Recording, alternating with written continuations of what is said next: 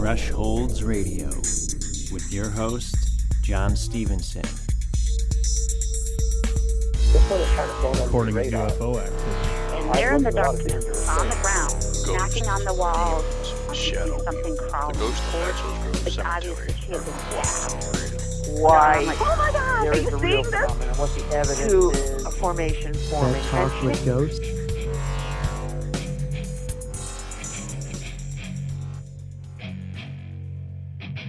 You're listening to Thresholds Radio with John Stevenson. On today's show, we have Scotty Roberts, the publisher of Intrepid Magazine and author of The Rise and Fall of the Nephilim.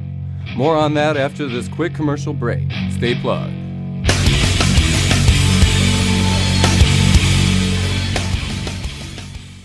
TheEdgeOnAir.com wants to invite you to be abducted. Tune in Friday night starting at 10 p.m. for Thresholds Radio. Host John Stevenson is your guide through the realm of the paranormal with an hour long radio show sure to give you the heebie jeebies. Check out UFO info.com to learn more. It's Thresholds Radio every Friday night at 10 p.m. on TheEdgeOnAir.com.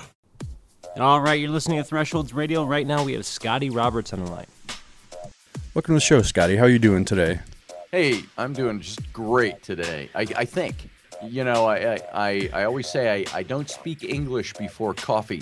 And uh, so I have now had uh, two cups of coffee, and I think I'm getting it. Yeah, so do I. Do you want to tell everybody about yourself? Who you know, people might not know who you are. I know that's terrible to say that, but I mean, I know you have magazine, books. You got an amazing event coming up in October. Do you want to tell people about yourself? Sure, sure. Uh, well, let's see. Um, I uh, um, there, there's there's the first big um pause. See, see, I caught you off guard. You're like, whoa. you caught me off You're like, guard. oh my god, I'm boring. What am I going to say?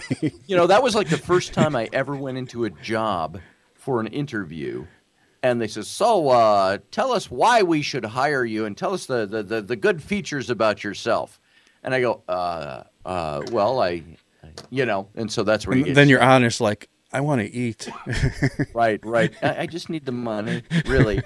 and uh, uh, so, uh, uh, anyway, uh, I have. Uh, uh, I started out in ministry, and I was in seminary back in the early '80s, and and uh, um, I went from there right into advertising. So, uh, uh, and then spent the next 30 years in advertising. So that that's a, gives you an that's a idea. transition. My gosh. What a segue there. and uh, uh, so in advertising, uh, I've done many things. I've done uh, uh, uh, comic book publishing. I've done uh, publishing of other sorts. Uh, I have uh, been involved in some television and radio stuff and behind the scenes things, and uh, mostly a designer and an illustrator along the way, and a writer. And uh, um, so I've I've got a new book out, which is what we're going to be talking about uh, today through New Page Books, and it is uh, entitled "The Rise and Fall of the Nephilim." And this is a topic that I had been thinking about for a long time and contemplating and studying and researching. And it's out of the book of Genesis. And this is why uh, um, I actually spend most of, the book within the biblical context at first uh, and then expand beyond that.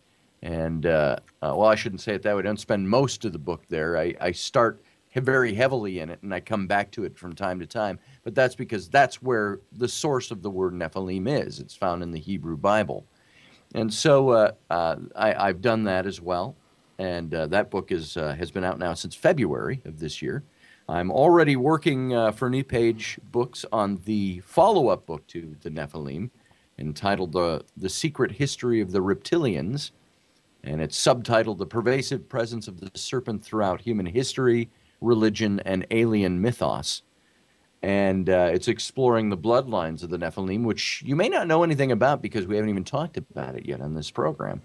Uh, but we'll get into that and we'll uh, explain some of that and where that's going. I also publish a magazine, Intrepid Magazine. And I like to say we have an eclectic focus because we, we don't just focus on one topic unless you would put us on the uh, under the umbrella of the unexplained and how things fit in. But then we also talk about politics and science, sometimes medicine. Uh, but then we also hit all the fringe elements of those. And we speak about ancient aliens and ufology and archaeology and uh, cosmology and all the other ologies in between. We speak about uh, conspiracy theories. You're basically and, a magazine edition of this show. Uh, d- there you go. I, I like to say it's a magazine about all the stuff I like, and uh, and that's what I'm doing with it. And that really launched. Uh, it's not because I ever went out there and thought I should be a magazine publisher, you know, and that's what I was pursuing in life. But I, I had worked for the, the, the Ghost Hunters from Sci-Fi Network uh, for about a year and a half as the editor in chief of their official magazine, Taps Paramag. And uh, when I was brought on board there, I was asked what my vision for their magazine was, and and I said it should encompass more than just ghost hunting because there's a lot of people out there. Exactly, Eric. It's and, boring uh, as heck. Right, and uh, so they they loved it, but we never were allowed to implement that. It just never went any further. And so after about a year and a half, I left that outfit and I launched Intrepid magazine the very next day. And uh, so we've been out for uh, our first issue came out as a preview issue in February of 2011. And then our issue number one, the inaugural issue, came out in April of 2011. And we've been publishing almost every month since then. So we've got a bit of a catch as catch can uh, schedule sometimes, but we try to stay as close to the months as possible. You know why you're on that subject right now, so we don't just run over it. Uh, what's the website, or you know, for people that want to see your magazine? Sure, you can go to intrepidmag.com, and it's just the word intrepid, uh, I N T R E P I D, mag M A G dot com, and uh, um, you can download a free sample of uh, the magazine. It's a little magazine over on the right side. You'll see uh, the front cover with Chip Coffee, psychic Chip Coffee's face on the front cover. And he was gracious enough to give us uh, uh an interview on uh, in our first uh, free issue, we call it. And so just click on that and you can download that as a PDF. Now, the magazine is not in print, but it is not, and no offense to my my good publishing buddies out there, uh, it is not a cheap uh, internet text only, a few 72 DPI photos to go along with your articles type of online magazine. That is not what we do. Uh, I create the magazine as if we were going to press, uh, to print it on on paper with ink, uh, but since we do not go to press yet, we just burn that issue then as a PDF version. And we put it out uh, via email to all of our subscribers. So that's very high quality, and those PDF magazines are really nice. It's it, as a matter of fact, you know, I've got a Kindle, and I subscribe to National Geographic uh, to see how their magazine looks on a on a a device like that. And uh, I was started to laugh where I said, "This is done exactly how I do Intrepid," because they they put out their for Kindle or for Android version of uh, their magazine is simply a PDF uh, shots of their magazine. And that's exactly what we do. So uh, I said, hey, we're right up there with uh, National Geographic. It's all positioning, baby. But, uh, um, and I don't use the word baby like. Well, you did now, and it's recorded, so it's going to live. I usually point my finger and I go, Gotcha, babe. Hey, let's do lunch. That, that just doesn't work well for radio, though. it doesn't. Yeah, you can't see that. That. Yeah. well, if, if you are truly, truly a good writer, you could say it so clearly that the audience would visualize it. Oh yeah. He pointed his finger into the blackness and said, "Click." yeah, whatever. You know, it's a dark and stormy night. So, uh, um, so that's that's what I do with Intrepid magazine, and uh, we've got uh, what I believe are some of the most phenomenal contributors and uh, people that appear in this magazine. And when I say it's it's eclectic, we, we, we kind of at first likened ourselves to the the the uh, the, the long gone uh, Omni magazine, where we cover a lot of different topics.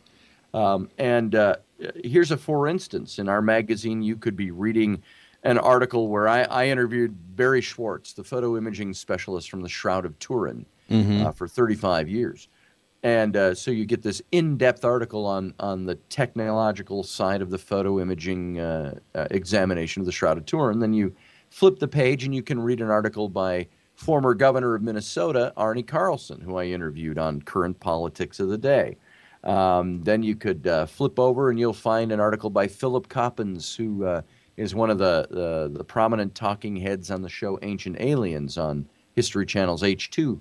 And uh, he wrote about uh, uh the sacred sites of uh, Great Britain and focusing on the Hill of Avalon or the, the Glastonbury Tor. And uh, then you might find something on ghosts. You'll find something on aliens. Anthony F. Sanchez writing on the DNA connection between ancient aliens and humans. Um, and all sorts of articles like that. So it'll jump all over the place and give the idea is to give the reader a lot of cool stuff to look at. And we have at the core of it all this. I, I really bristle a bit at the at the the paranormal label, but in essence, we are talking about things that are uh, external to the normal, so the paranormal.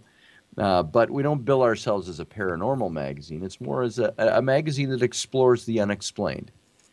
Right. And uh, uh, so uh, if you are into that stuff, you'll enjoy it. And also, if I can, uh, we talked about this, John. If I can give a little plug for Paradigm Symposium. Oh, definitely. That that sounds absolutely amazing. I want um, you to talk about that. If you're into this stuff and the stuff we're going to be talking about about my book today, um, we are putting on through Intrepid Magazine the Paradigm Symposium. It's in Minneapolis, Minnesota, October 18th through the 21st. And and by the way, I have people say, "Oh man, if it wasn't in Minnesota, why are you doing it in Minnesota?" well, did you know that Minnesota, Minneapolis, is the northern end of the cultural corridor? Uh, Minneapolis is the second largest city for advertising agencies and the eclectic cutting edge of uh, of advertising. Uh, it's a, it's quite a, a culturally based city, and it is not the frozen tundra that people think it is. We uh, while we might have a week or two in January that is sub-zero and very arctic, we also have in the summer the flip-flop. We've got subtropical where we're 105 degrees and high humidities, and you'd think alligators are going to crawl out of the streams. oh, it sounds like a um, wonderful place. like a wonderful place. But spring and fall are the most are, are, the wonderful transitional seasons, and the third weekend of October is the prime fall color uh, tree uh, leaf turning season. And so uh, uh last year, the third weekend of October, we were still in the, the lower 80s up here. So it's a nice weekend up here and it's not as far as people like to say it is. We're not like in Canada, uh, although we border Canada, a six-hour drive north of here. Uh, but uh, we are in that uh, that whole uh, uh, five-state area here, and so all that to say, Minnesota ain't that far away. And um, I've flown to Pennsylvania and New York in, in less than two hours from Minnesota. So, anyway, uh, the Paradigm Symposium, Minneapolis, October 18th through the 21st. If you're into all of this type of talk about ancient aliens and as it pertains to ancient archaeology, cosmology, anthropology, um, this is what we are focusing on at this event. And the speakers we have are phenomenal. We've got Erich von Daniken. Yeah, that's, uh, that's a good original. one right there, definitely. He's amazing. This is going to be his first American appearance in almost 10 years and uh, he wrote the original Chariots of the Gods back in in uh, 1968, and has written about 30 books since then. Matter of fact, my book, uh, um, the the Rise and Fall of the Nephilim, is published by the same publisher, New Page Books, as uh, Erich von Daniken's new books. Uh, we have also George Noory from Coast to Coast Radio coming to speak. We have uh, from the History Channel's H2 network uh, the Ancient Aliens show. We have Bill Birnes, Philip Coppens, and Giorgio Tsoukalos coming up. Oh, you got Giorgio, huh? We got Giorgio. Did you get his hair? We've got his hair. We have to pay for a second. That, a sec- that's second. I was going to say that second billing too, right?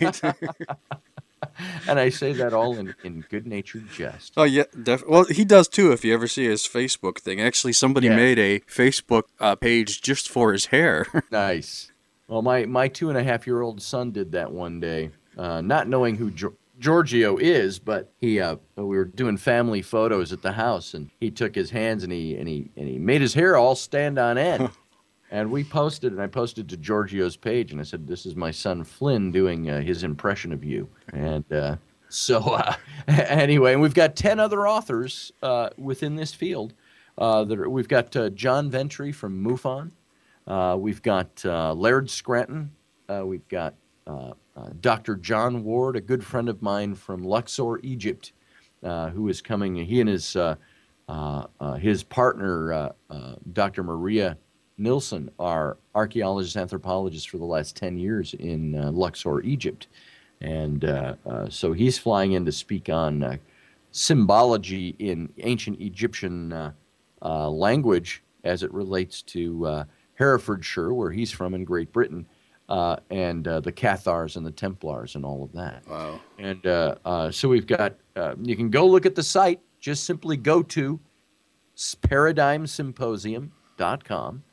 And the easiest way to get there, if you don't know how to spell paradigm or symposium, uh, just go to intrepidmag.com and click on the Paradigm Symposium link at the top of the page. What happens if they can't spell intrepid? oh, uh, that one, that one you'll have to look up. Intrepid's real easy. I N T R E P I D. Just trying to cover all the bases for you. there it is. Paradigm, you know, it's one of those weird English words. We think uh, because we grew up speaking English, English is just a wonderful language. And why can't anybody get it? Why can't I talk to a foreigner and just say, "Can you understand me?" Why can't they just pick that up? Because English is so uh, is so is so uh, logical. Until you get outside of English, and you look back in and you see all the stupid rules of language we have. And uh, I before E except after C, or H, or when we want to do it the other way around. um, and uh, uh, uh, paradigm is spelt, uh, the Brits would probably pronounce it paradigm. Yeah, it's, it's spelt a lot different than how it sounds. It's P A R A D I G M. And symposium, S Y M P O S I U M dot com. Well, the, the thing sounds actually amazing. I mean, the, the guests, the calibers, the subject, uh, it sounds like it's going to be the the go-to event for this season actually. It's it's going to be. We've we've had uh, actually had people within uh, uh the field uh, that are you know as people you would say in the know have said this is an event of a lifetime. This mix of people, and uh, we would like to say we agree with that. and it's it's something where if you are interested in this kind of thing, uh, I'd go check it out now. Tickets are on sale now. They have been on sale and they're selling. Uh, I would, uh, if you were interested, go take a look at the tickets and go take a look at the hotel. And uh, as a matter of fact, uh, as of yesterday, we have to uh, bump up the block of hotel rooms available because they are all sold out as of yesterday of the special price for the hotel rooms. Oh, that's cool. Yeah. But we'll just have that bumped up uh, in the next day or so. They'll just add another block of rooms. So what we'll do is we'll put a link on uh, on the website too for this, so people can click right on that. Fantastic. So there it is. That's that's what I do. Uh, those are the things I'm working on, and uh, um, I'm a I'm a designer. I'm an illustrator. I'm a photographer. I publish a magazine and I write books. And uh, we're putting on this big symposium. That's that's all about me. And as we talk about as we get into the book, it's really the stuff I learned theologically when I was in seminary that drove me to write this book after years of thinking about it. And uh, um, I, I, had a, a lot of problems with things that were taught me that I had questions about, but was not getting satisfactory answers on. And so I started doing my, my, my own research, and that's really where I ended up with this. So you are questioning authority there. You're not supposed to do that. Don't they teach you not oh, to man. do that? As a matter of fact, they do. I, I was at a very conservative fundamentalist Baptist setting uh, where I got my theological training. And the, I, no offense to my friends who are still in it or anybody that's in evangelical Christianity, I do not want to dissuade anybody from believing what they believe or try to convince you that it's false or anything like that. I have my issues with it. I have my naysaying moments for evangelical Christianity, even though, as I'm very fond of saying, I have not thrown out the baby with the bathwater.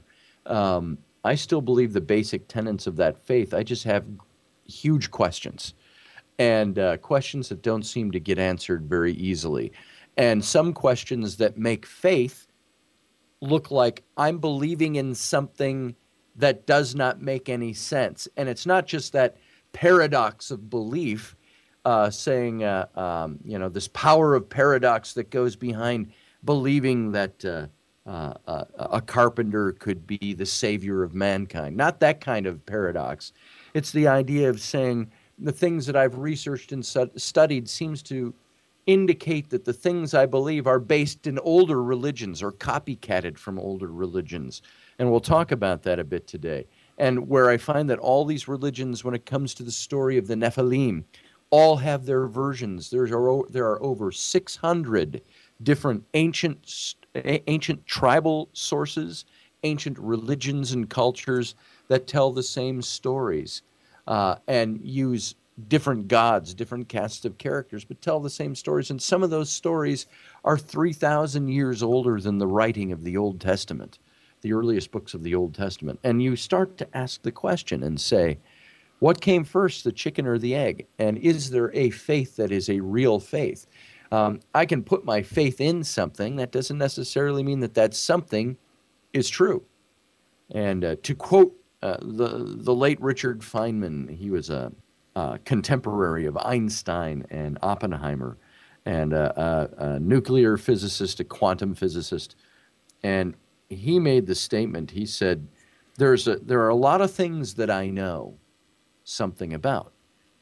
He says, "Then again, there's a lot of things I know very little about, and there's a whole host of things I know absolutely nothing about." And he said, I, I would rather die not knowing than live my life believing something that I later find out to be false. Hmm. And uh, um, and he ties that all into this this idea of uh, when I when I have doubts about things, I ask questions, and the more I ask and doubt and ask again and doubt again, uh, and seek answers, the more I find it harder to believe with anything I, I shovel up as I'm doing my research. Uh, he says, so I, am satisfied feeling a bit lost in the cosmos. And that's, that's really where I am with some things. I, I, my religion, if you will, my personal religion, my faith has taken a huge paradigm shift in the last couple of years, especially. And since I've uh, been researching these things, because I say, if God exists at all, he doesn't exist in the form I always thought he was. And uh, so that's my personal stuff. So when you hear me throughout either this interview or you read the book, you'll find where I take religion to task, I take some of these things to task.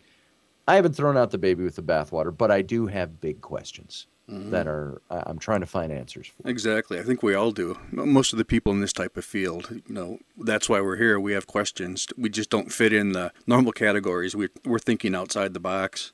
Exactly. And that's what I encourage people to do in this book is without throwing out any faith, you can step outside the box for a moment and look back in and say, okay, I need to see this from an objective standpoint rather from within a dogmatic systematic theological standpoint, I need to step away for a minute and see what it's all really saying. So, uh, from the outside, and how does that look from the outside? When I go into, in this book, examining ancient language and ancient texts, um, I say that, that the etymology and the evolution of language, uh, especially in the, the ancient Hebrew, uh, when you're dealing with a biblical or a what's considered to be a scriptural spiritual topic, there's something you have to do, and this is this is across the board. If you're examining any ancient language or any ancient text, even if it's not a religious text, you have to look at things and say, ask yourself a few question, questions. Number one, what language is it written in? And what does that language, the, the logic of how that language is constructed, how does that affect what's being written about? Number two, who was the audience to whom the piece was being written? And if you have an audience that understands that language in ancient times, would the context of when they lived and where they lived and what was being written in the language being said affect what the meaning of, uh, uh of, of their understanding of what was being written be different than ours in, in modern times? And then you also have to look at, at uh, the, the context historically. And so you start looking at all these things, and you might get a very different twist on an ancient passage than we interpret it in modern language. And so I, I go into, and not to glaze anybody's eyes over, but I go into uh, the etymology of some ancient languages in this book just to understand certain words. And the book isn't about etymology of language. I incorporate some of that, and I'm no linguist, uh, but I, I hail to the, the research of those who are. And uh, um, what I've really tried to do in this book is is find the areas that, even if it's supposed to glaze your eyes over because it sounds boring, I've tried to make it exciting and passionate and something uh, that that's going to, to, to pique your interest. Uh, if you uh, um, if you look at these things as things that shed light on on huge topics, that's where it becomes exciting to find out what the stuff really means. It sounds fascinating. So it and it is fascinating. It's it's crazy fascinating. So um, uh, let, us let, just uh, let's let's start talking about the Nephilim. Uh, the title of the book is "The Rise and Fall of the Nephilim," and uh, some people may not even know what the Nephilim are, but it is a word that has become pop culturally even uh, uh, referenced to ancient alien studies, and you've seen movies even done about the Nephilim. There was some movie with Cuba Gooding Jr. where they're at some. Isn't it always a remote ice station in the Arctic where these things happen? it's and, and, it's always been like that. I remember movies when I was a kid too. Yeah, and uh, so uh, the, from the the original thing, you know, was uh, I think that was one of the, where it all started. The, the remote Arctic ice station, you know, research station. That was a classic but, movie too, by the way. Oh yeah, which has been remade two or three times. But he, uh, uh, the Nephilim in this movie with Cuba Gooding Jr. was some big thing frozen in the ice, and they discover it's a Nephilim. You know, it's an ancient alien. Ooh. And so uh, uh, it's, it's even gone up into comic books, movies, and things like that. But the source of the word Nephilim is the Hebrew Bible, the book of Genesis. Uh, if you're not familiar with the Hebrew Bible, the Old Testament, book of Genesis uh, the book of beginnings is what that means. And uh, the Nephilim are mentioned in just a few verses in chapter 6. And it goes like this it says, And in those days, the sons of God descended to the earth and intermingled with human women and had children by them. And these children were known as the Nephilim, the heroes of old and the men of renown. And it says, And the Nephilim were on the earth in those days and also afterward when the sons of God came to the daughters of men and had children by them. Then it goes into a couple of verses that speak about about uh, the, the the mortality of man, the age of man being 120 years. Then it goes right into uh, the story of Noah and the ark, which many of us are familiar with. And uh, we could all recite the story of Noah and ark in about eight seconds. God was pissed off at the wickedness of man, so he is going to destroy the earth by a flood and everything in it, except for the one righteous man and his family who he told to build a big boat, big barge, to house all these animals that God would bring to him to save everything. And it was this big thing. We all know the story from there. What's interesting is that the story of the Nephilim, the sons of God intermingling with the daughters of men, is actually the prelude to the Noah and the Ark story. It's the preamble, but they're rarely ever taught together. I, I don't remember being in Sunday school when I was a kid in third grade and seeing the little felt storyboards cutouts, you know, of the white bearded Noah and his family and all the animals two by two, and and uh, uh, then the teacher saying, and and then there were these beings who descended from the heavens and had sex with human women. Yeah, I and missed that part. yeah, I missed that part too. But it's right there. Read Genesis chapter six, and you will see it. Now, the interesting thing about this too is that the story is very neutral. It doesn't tell you anything. It doesn't say anything about these sons of God or the impregnating with human women, this hybrid race.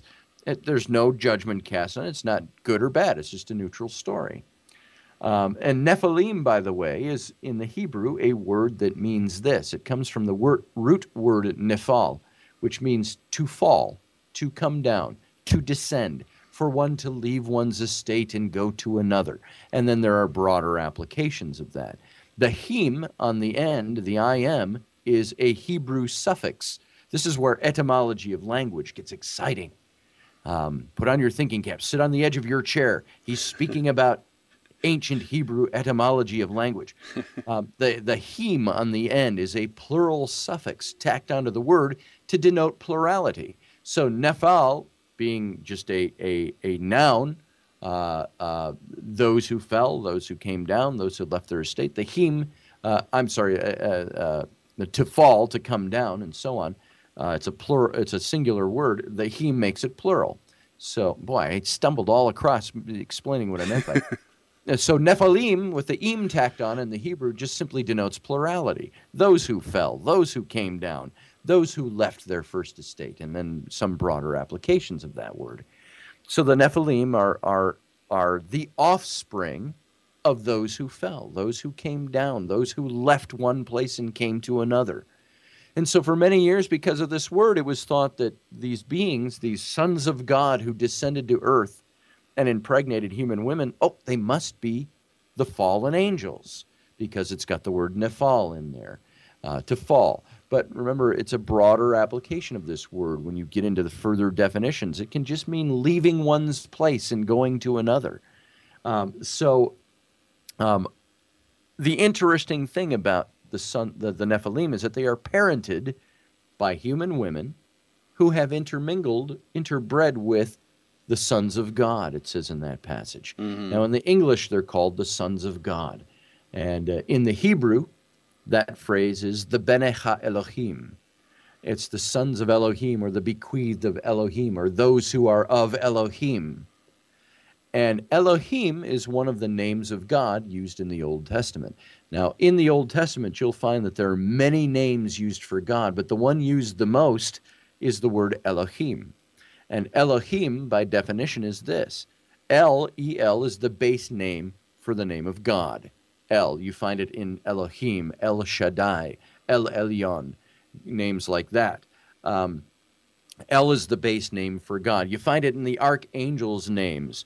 Michael or Michael, Gabriel, uh, Raphael, Azazel, all of these different uh, archangels were of God, bequeathed of God, or created of God. And so they bore the name El in their names. And uh, so El being the name of God, and Him being just like Nephilim, it's that plural suffix tacked onto a word, Elohim.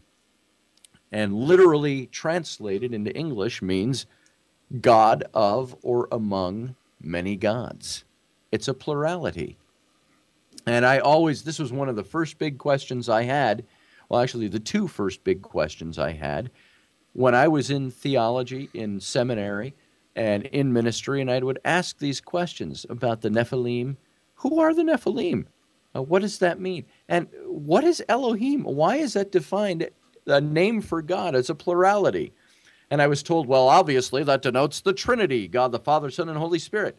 Uh, but it doesn't say that anywhere in connection to that word, anywhere in the passages where you find the word Elohim.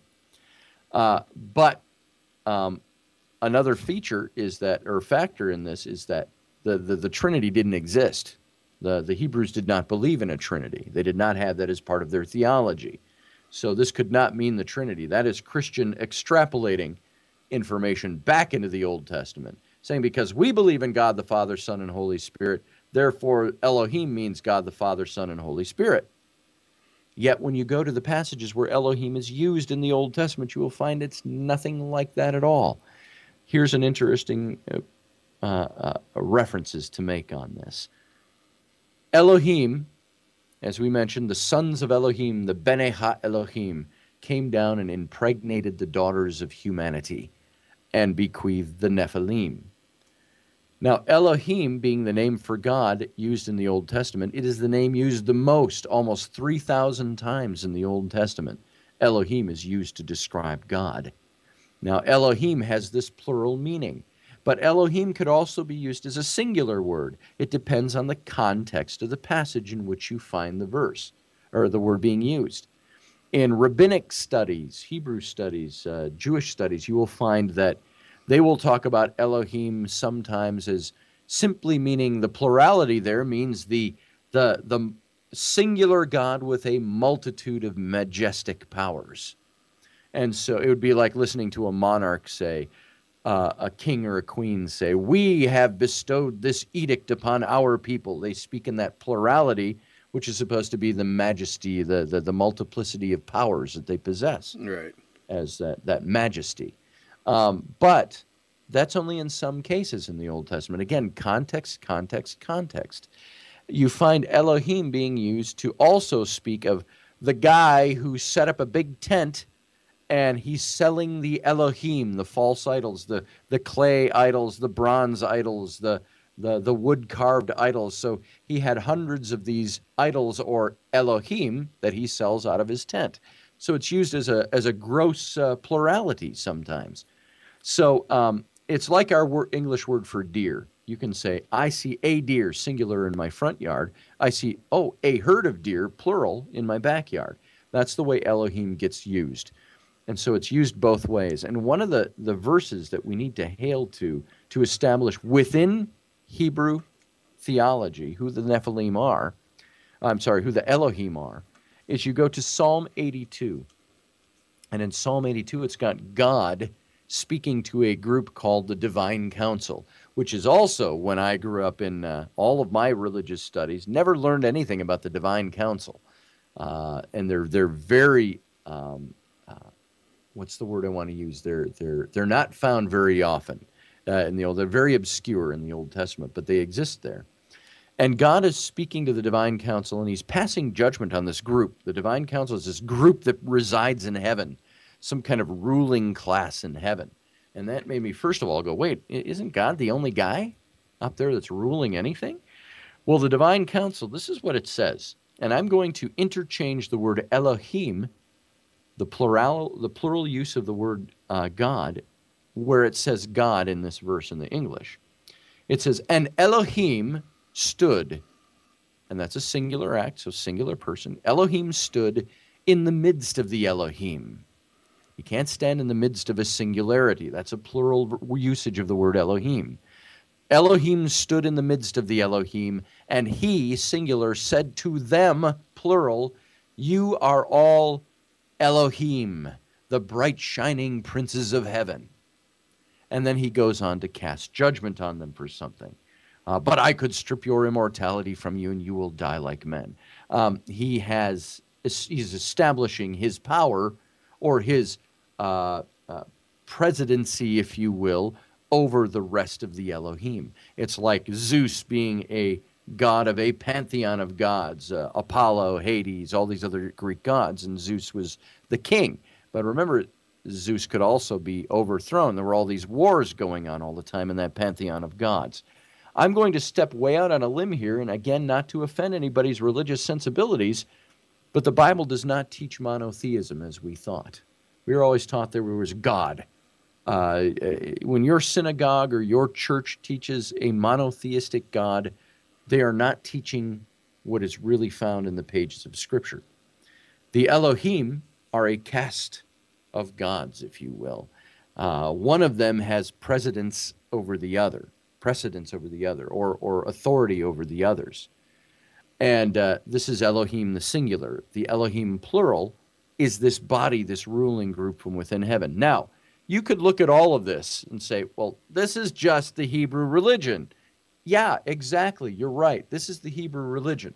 The reason I go into this painstakingly to establish some material and background information about the, the Nephilim and the Elohim is to show you that there is structure to these stories in the Old Testament. The origination source of the word Nephilim, uh, which has become synonymous with ancient aliens, uh, and so I'm trying to establish that all of this exists within the Hebrew religion, but then when you take a step outside the box, you will find that the Hebrew religion is just a version of this same story that's found in almost 600 different cultures.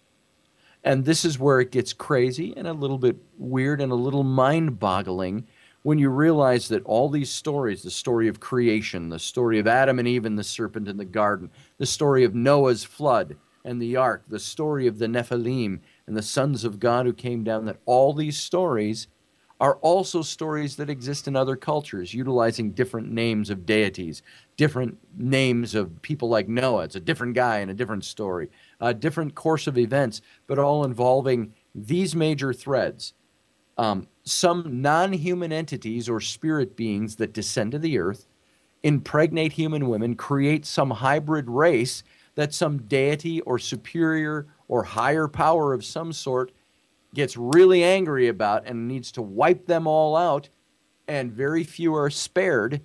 and it's all connected to a great deluge or a great flood that is used to do this. And you find this in over 600 different cultures. And what happens to the story in the Old Testament when you read it of Noah and the ark when you find out that every other religion has its own version of that story?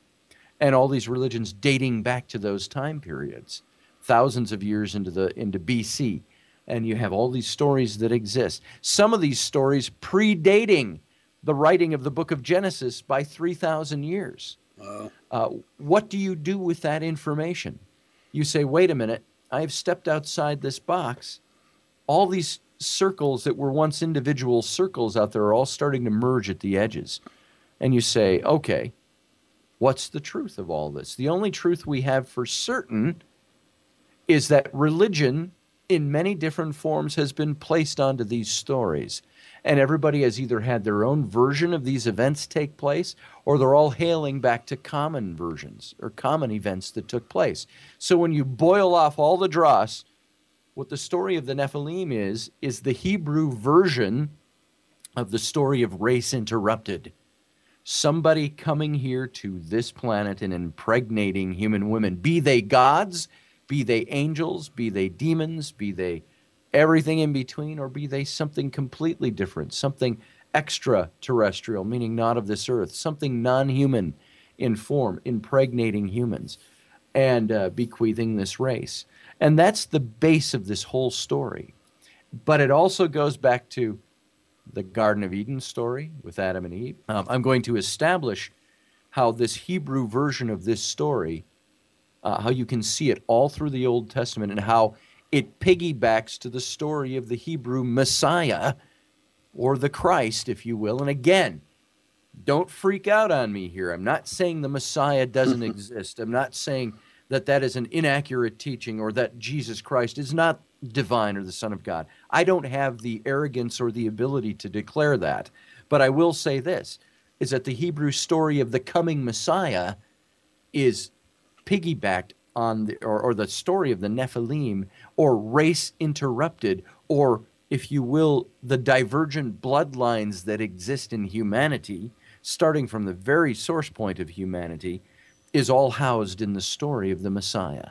And I can demonstrate that very easily through Scripture, and it gives you a big story that says this is just the Hebrew version, and this is what they used to, to vehicle this story and these events. Actually, in all these different cultures and everything too, they all, like you said, they all tell the same story, but with different characters. But it's always basically the exact same story too, isn't it? Exactly. Uh, let's let's look at this for just a second. You go back to the Sumerian culture. Now, the study of the the Anunnaki, who were the the the, the god cast, like the the pantheon of the Olympians and the Greek religions.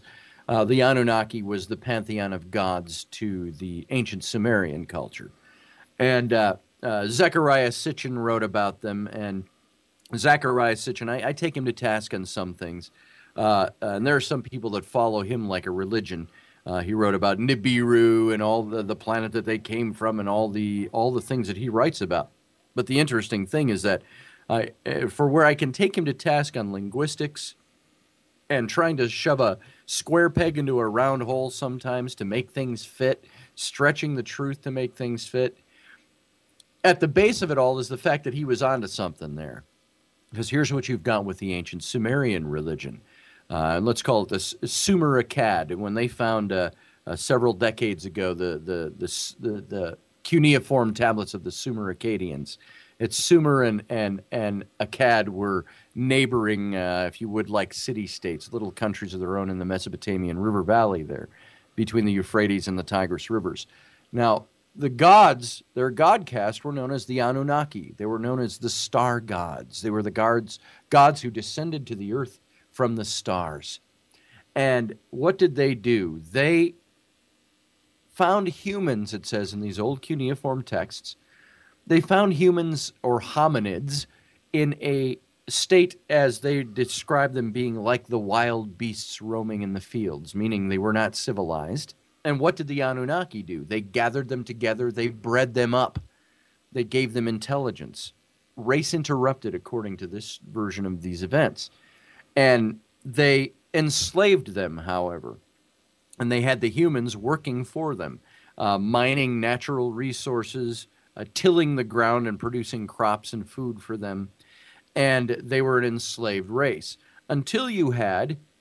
Uh, uh by the way, I didn't mention this. The the god caste here's where it starts to get you'll start to see some comparisons and i'll make these comparisons the anunnaki's chief god was a god named elil el the name for that we find later in hebrew culture being the base name for god so elil e-l-i-l was the chief god his brother god enki also known as ea in the akkadian texts saw the plight of the humans being enslaved and he came down with his followers to the earth and he freed them and he bred them up and he taught them forbidden knowledges of the gods. And he did this from a place known as, in the cuneiform text, as the Den of Serpents. It was a, the washy backwater of the Euphrates River where he had his headquarters. It was the Den of Serpents, also known as, with his name, Enki, also known as Ea. Uh, this place became known as, get this, Ea's Den or Ea Den. Hmm. And this is where he taught these forbidden knowledges. And as a result, the Enki, uh, or uh, Elil, the chief god, and the rest of the gods condemned Enki Ea and his followers to dwell forever in the subterranean caverns of the earth. That was their punishment for teaching forbidden knowledges. now, the interesting similarities that you can see to Judaism or the Hebrew Bible, Genesis, what do you have? You have, first of all, the name for Elil, the chief of all the gods of the Anunnaki. L-L-E-L, 3,000 years earlier than the writing of the book of Genesis. Genesis was written in right in around 1400 BC, while the Sumerian culture existed between 4500 and 4800 BC. So anywhere from 3000 to 3300 years earlier than the book of Genesis, you have the god Elil, El, and the etymology or the evolution of Sumerian language as mankind spread from the Fertile Crescent area in the Mesopotamian river valleys into the Canaanite region, and eventually the Hebrews picked it up. El became the, the base name for the word Elohim, or El Shaddai, the base name for the name of God. Now, very interestingly, his brother god, Enki, Ea, the freedom fighter for the humans, uh, the god, his name, as it traveled through the evolution of language and the spread of culture and religion from the Mesopotamian river valley down to the Canaanite region, and where eventually the Hebrews picked it up. Ea became the base word for the word Yahweh, W Y H. Yahweh being the Hebrew version of the word Jehovah. And uh, then you see what the Anunnaki did to the humans. They enslaved them what did they have them doing? They had them mining natural resources, tilling the ground, and uh, producing crops for them. What did you have in the book of Genesis? God creating Adam and Eve, placing them in the garden to till the ground and keep it for him. There's the similarity there. Uh, what did you have with Ea, Enki Ea, uh, working from the den of serpents, teaching forbidden knowledges? You have in the Eden story in the book of Genesis, you have the serpent character who brings forbidden knowledge to Adam and Eve.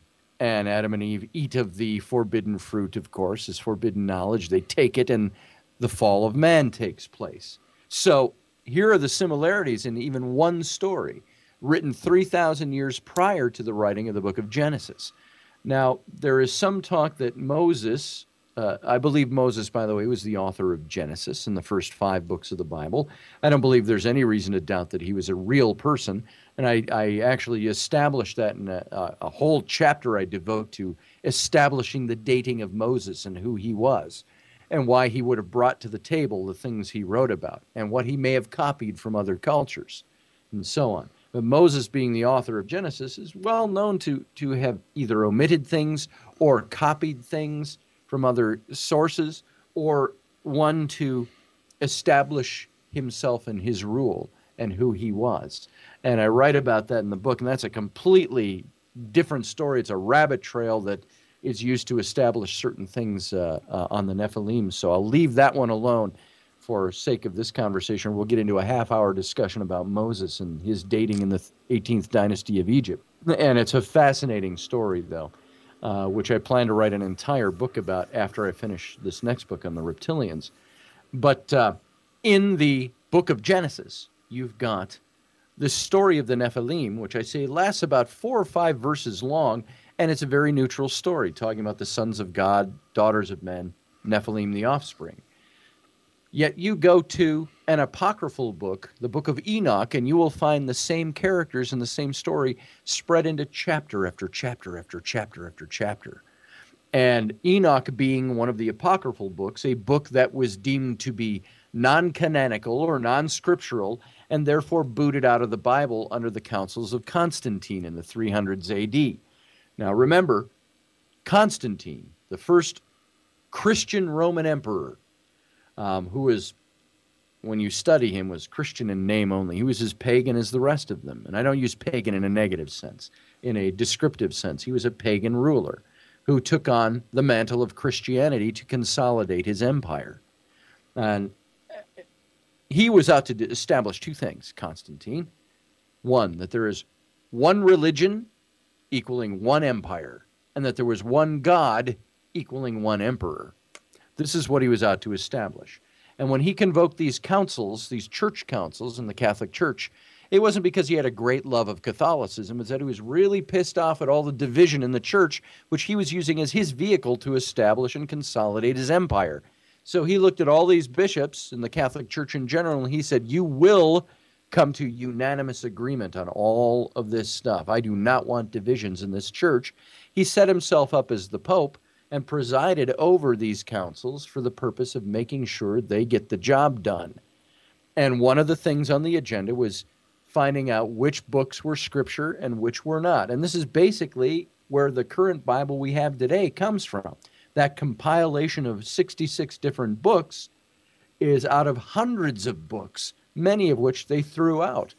And the rules under which they operated, these bishops, in deciding which books belonged in the Bible, was the ones we have to come to unanimous decision on that they are scripture belong in the canon of scripture. And those that we cannot come to agreement on, we have to push out of the Bible.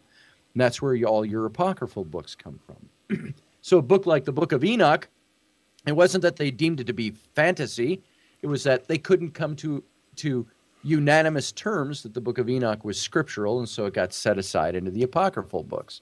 But it's in these books, that book, where Enoch spends many chapters writing about the Nephilim, writing about the Bene Ha Elohim, the sons of God, who he calls, and here's another pop cultural reference you'll see now that found finds itself sourced in ancient texts.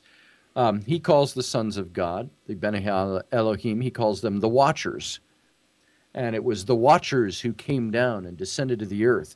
And according to the book of Enoch, where Moses writes about it just before the flood story in the book of Genesis, very briefly. Enoch tells us that the watchers, the Bene Ha Elohim, they descended to the slopes of Mount Hermon and settled there. Uh, they set their foot on Mount Hermon, Mount Hermon being uh, a big mountain in the north of Israel.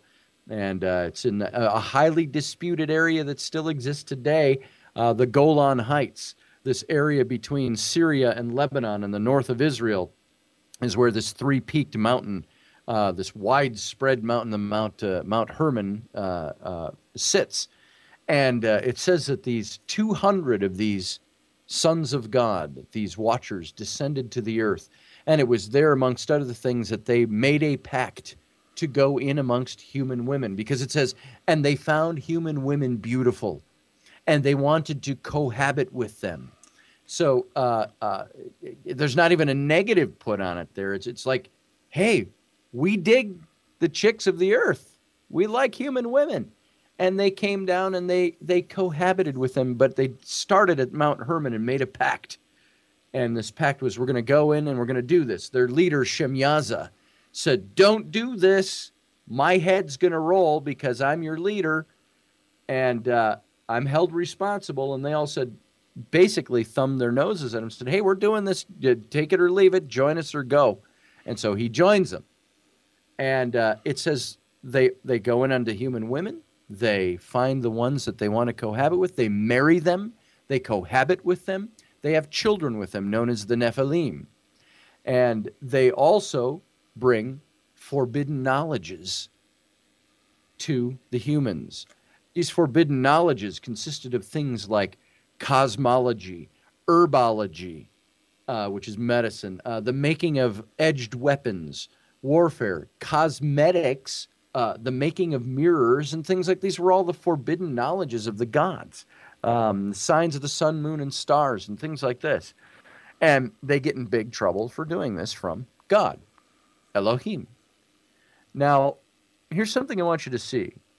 When we talked about Elohim and the cast of Elohim, the divine council in heaven, these Elohim, you can relate that all the way back to the Bene Ha Elohim, the Watchers, the sons of God, who came down and impregnated human women.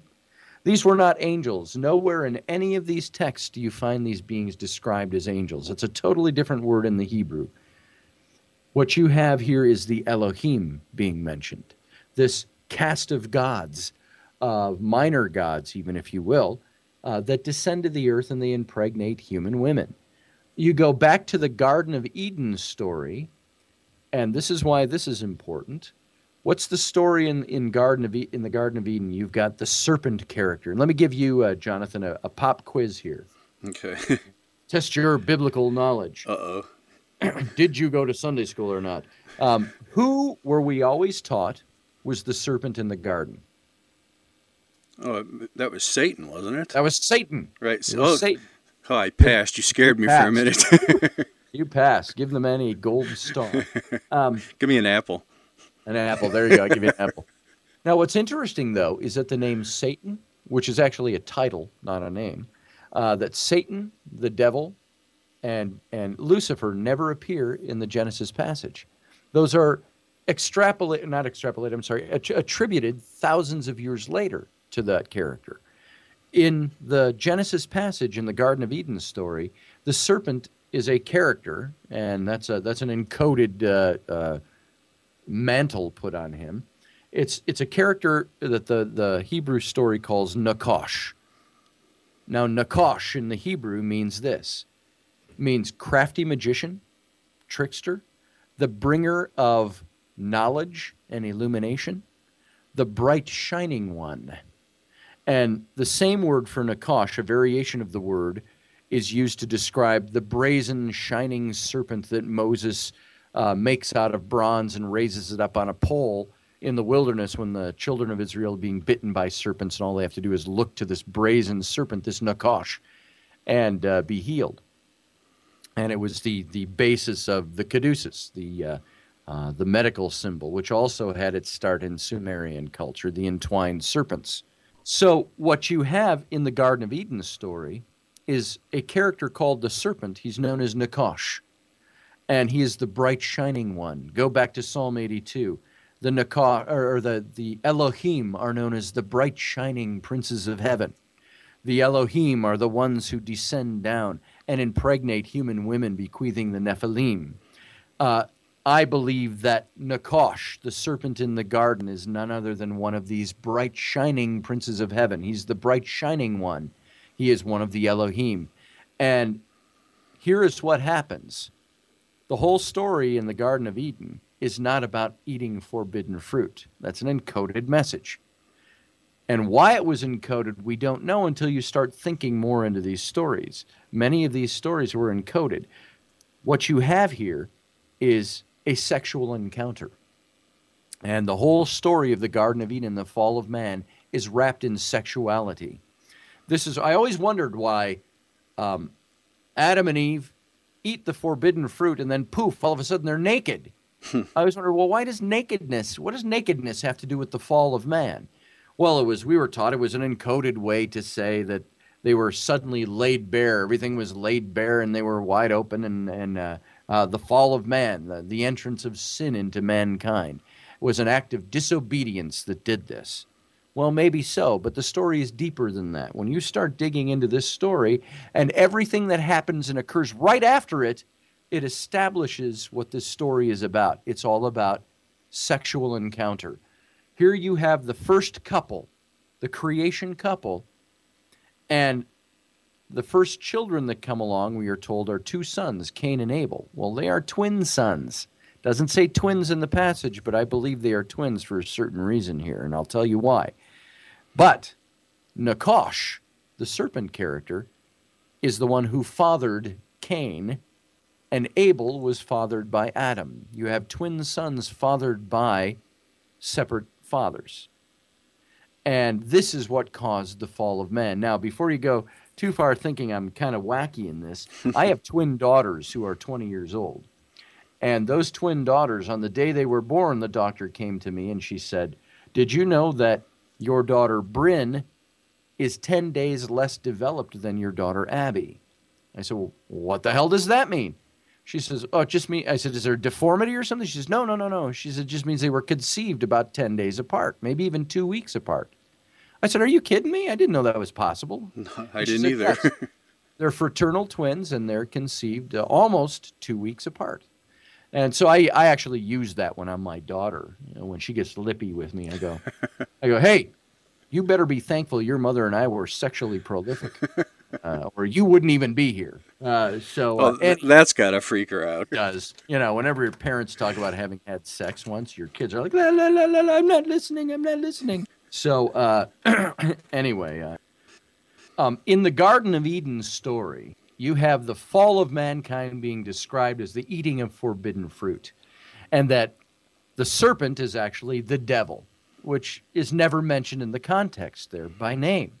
He's known as Nakash, and Nakash, this bringer of knowledge, this illuminator, this bright shining one. Well, the whole context of the Eden story is a sexual one in nature. Uh, if you remember, the story, it, it says that uh, Eve eats of the apple, or it doesn't even say apple, of the forbidden fruit offered by the serpent, uh, who tempts her. And then she gives to Adam, and then poof, they're naked. Then in the story, you have God coming down. Now, if this doesn't sound like mythology, I don't know what does. But we sometimes uh, gloss over this stuff so easily when it comes to biblical topics and stuff of our faith. Well, God comes down to stroll through the garden in the cool of the day. Like what? He doesn't have a garden in heaven. Uh, cool of day. Well, no, and I'm not. I'm only poking fun to say that it sounds like mythology right there, as one of the great mythologies of human religion. And so God comes down, strolls through the garden, and he calls out for Adam. Adam, you know, there's no, there's no answer. Adam, he calls again. Adam calls out, I'm hiding. And God says, Well, why are you hiding? And he says, We were naked. And God says, who told you you were naked? And Adam right away the blame game. So, oh, the woman, she she gave me this thing, this fruit, and the woman's like, and the, the serpent, he gave me this thing, and and uh, so God comes down, and he curses everybody, and this is where it establishes uh, a little bit about what's going on here. First thing I, I want you to note, I had mentioned that Eve bore twin sons. Now, the word twins is never mentioned in the scripture, but she bore two sons, Cain and Abel. And I contend that one is the son of Nakash, the serpent character in the garden, and one is the son of Adam. Cain being the son of Nakash, Abel being the son of Adam. Now, here's where I start to establish that. First of all, in most ancient cultures, when you start going outside the Hebrew religion and look to other cultures, many, many, many myriads of cultures have creation first families. And in these creation first families that go by different names than Adam and Eve, um, you have these characters that uh, either have children, multiple births, or in most of these stories, there is a trickster character that comes into play who either impregnates the wife of the first couple or the daughter of the first couple. And they always bear multiples, twins, triplets, quadruplets, something like that and this is one of the gods, this trickster character. I, I quote in my book the uh, Lakota uh, uh, mythology of, and I can't pronounce the names off the top of my head. They're the, the something something Tonka Tatanka, you know, the man and the woman in Lakota, and uh, the serpent character is named Iktomi, and he comes in and impregnates the daughter, falls in love with or desires the daughter of the first couple, and impregnates her. She has triplets. Same thing is happening when you compare the Hebrew version. Eve has sons, they are twin sons. She has been impregnated by the trickster character, the crafty magician, the bringer of knowledge, the illuminator, the bright shining one, Nakash. And here is how it bears out. When God comes down and he starts cursing everybody, there's two things that happen. There is a messianic prophecy that is given, the first of messianic prophecies. You talk to any rabbinic scholar, any Christian scholar, they will tell you the first prophecy of a coming Messiah takes place right there in the Garden of Eden when God is cursing the serpent. Across the board, there are very few that dispute this within theo- theological circles. And God says to the serpent, He says, And there will be a day when you will bruise his heel, but he will return and crush your head. And that's all he says. It's a, a precursor, a prophecy of the coming Messiah who would be the kinsman redeemer by the Jewish sensibility that would come and bear the atonement, uh, be the atonement and bear the sins of the people. And uh, he would be bruised. There's the psalm that says, He was wounded for our transgressions and bruised for our iniquities. Uh, and this is a reference to the Genesis uh, Garden of Eden prophecy of the Messiah. Uh, you will bruise his heel, he says to the serpent, but he will, he will crush your head meaning he will have ultimate victory over you. Now, the interesting thing in all of this is the Hebrew sensible sensibility of the word Messiah. It meant savior, it meant redeemer, but it also, in the Hebrew sense, it meant kinsman redeemer. And this is all through the Old Testament. You will find the kinsman redeemer. If you get into Christianity, the coming of the Messiah, the Christ, you go to church on a, on a Christmas and people will talk about they'll talk about, and Jesus was one of us. And on rare occasions, they'll refer to the kinsman redeemer, the one of us. It's that watered down version of, of the kinsman redeemer. In the Hebrew sense, the Messiah was known as the kinsman redeemer. And there's a reason for this. Uh, they were establishing that the redeemer, the Messiah, had to be raised out of the pure blooded line of humans. He had to be kinsman with us. He had to be one of us. Which begs the question if we if they worked so hard to establish that the Messiah was one of us, he was a kinsman, why were they doing that? It would it would almost force the question then then there must be someone who could not be one of us. There is that bloodline that he could be raised of that would not be one of ours. He had to become come of pure human blood. Now keep that in the in the hopper for a second.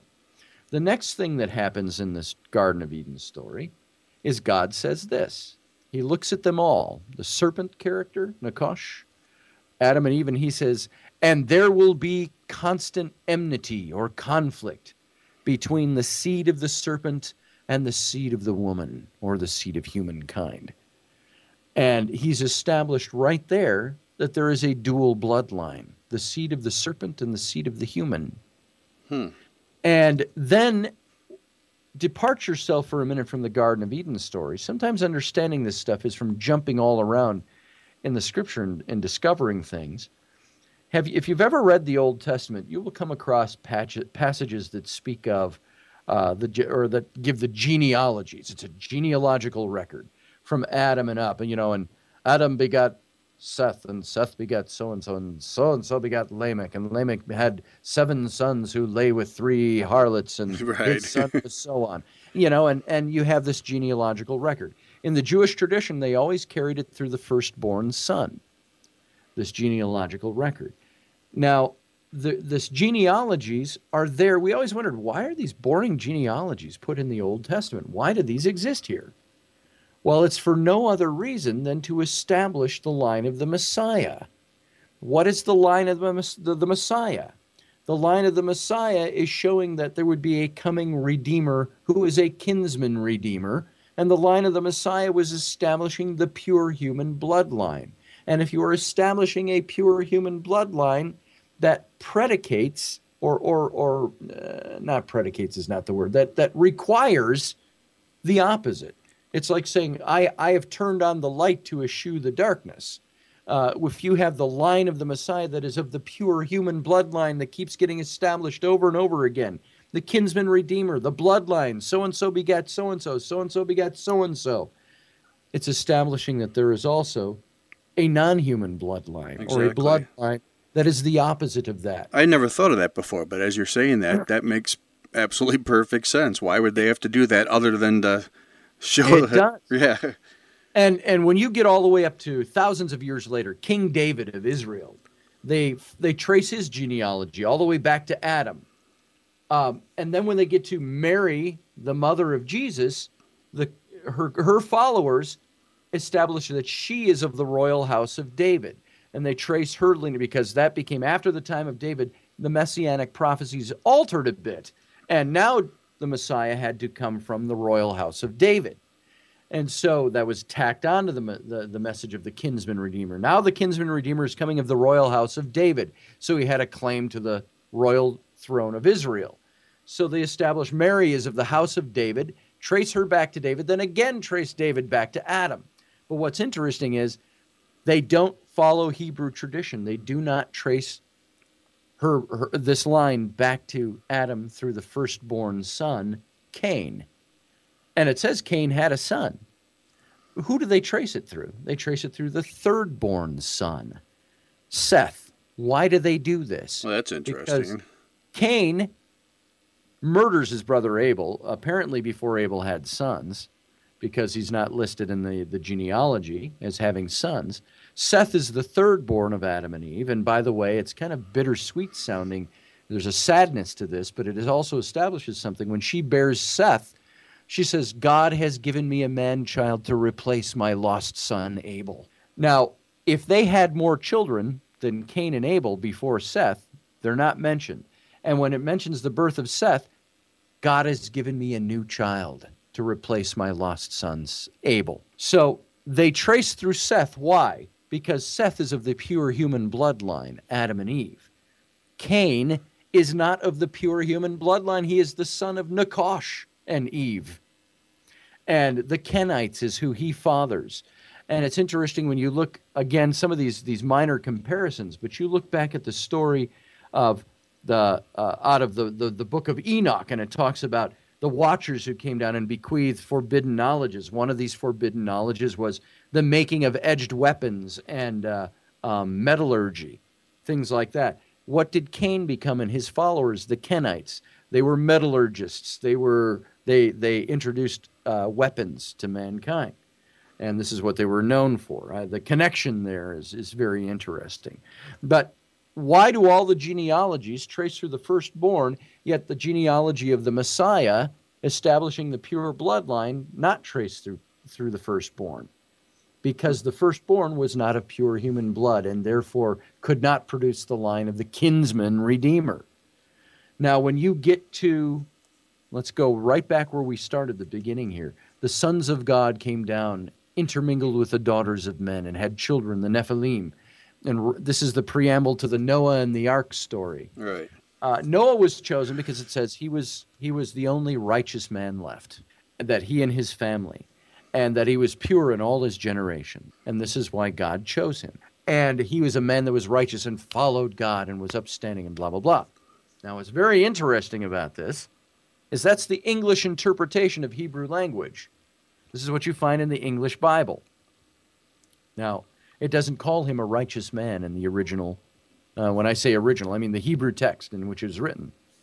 It calls him a pure blooded man, pure in all his generations back to Adam, through the third born Seth. So when God chose Noah, he is not saying because you're righteous and upstanding, he's saying because you and your family are one of the only pure blooded human families left, going all the way back to Adam through Ex- Seth. Exactly. You are not of the line of Cain. And uh, this is why he was chosen to carry on the bloodline of the kinsman redeemer. Now, when you look at all of this stuff, step back from it for a minute. And as we, we referenced in an earlier part of this interview, um, you will see that the Hebrew story becomes the Hebrew version of these events. It's the Hebrew version of race interrupted, the Hebrew version uh, and vehicles within the story that carry on and prove that there was a, at least to the Hebrew sto- uh, uh, Hebrew sensibilities, that there was a pure human bloodline versus an impure human bloodline, or a tainted or a mixed human bloodline, and this is the Nephilim, and the Nephilim, Cain, in the Garden of Eden story, Cain is the first of the Nephilim. He was fathered by one of the same characters that makes up the, the Bene Ha Elohim, this cast of Elohim, the divine council, the bright shining ones of heaven. This is Nakash, the bright shining one, bequeaths her father's Cain. Uh, uh, Eve, uh, I'm sorry, uh, um, the Bene Ha Elohim, the sons of Elohim, the bright shining ones, intermingle with women and bequeath the race of the Nephilim uh, that are to be wiped out in the flood. The whole story of the flood of Noah is not a story of wiping out mankind for their wickedness, it is the wiping out of the wickedness brought to mankind, the corruption of the bloodline, the wickedness or corruption or tainting of the human bloodline. So it's just to purify everything, isn't it? Get it back to the original exact, bloodline. Exact, exactly. And that's the encoded message behind all of this. And when you start looking at the Hebrew accounts as being versions, you step out of that box and you look at all the other cultures who have these these different versions of this. I already mentioned the Sumerian culture, where from the den of serpents, uh, or Ea's den, uh, Enki Ea teaches forbidden knowledges to the humans, and he's condemned, he and his followers, to the subterranean caverns of the earth for it.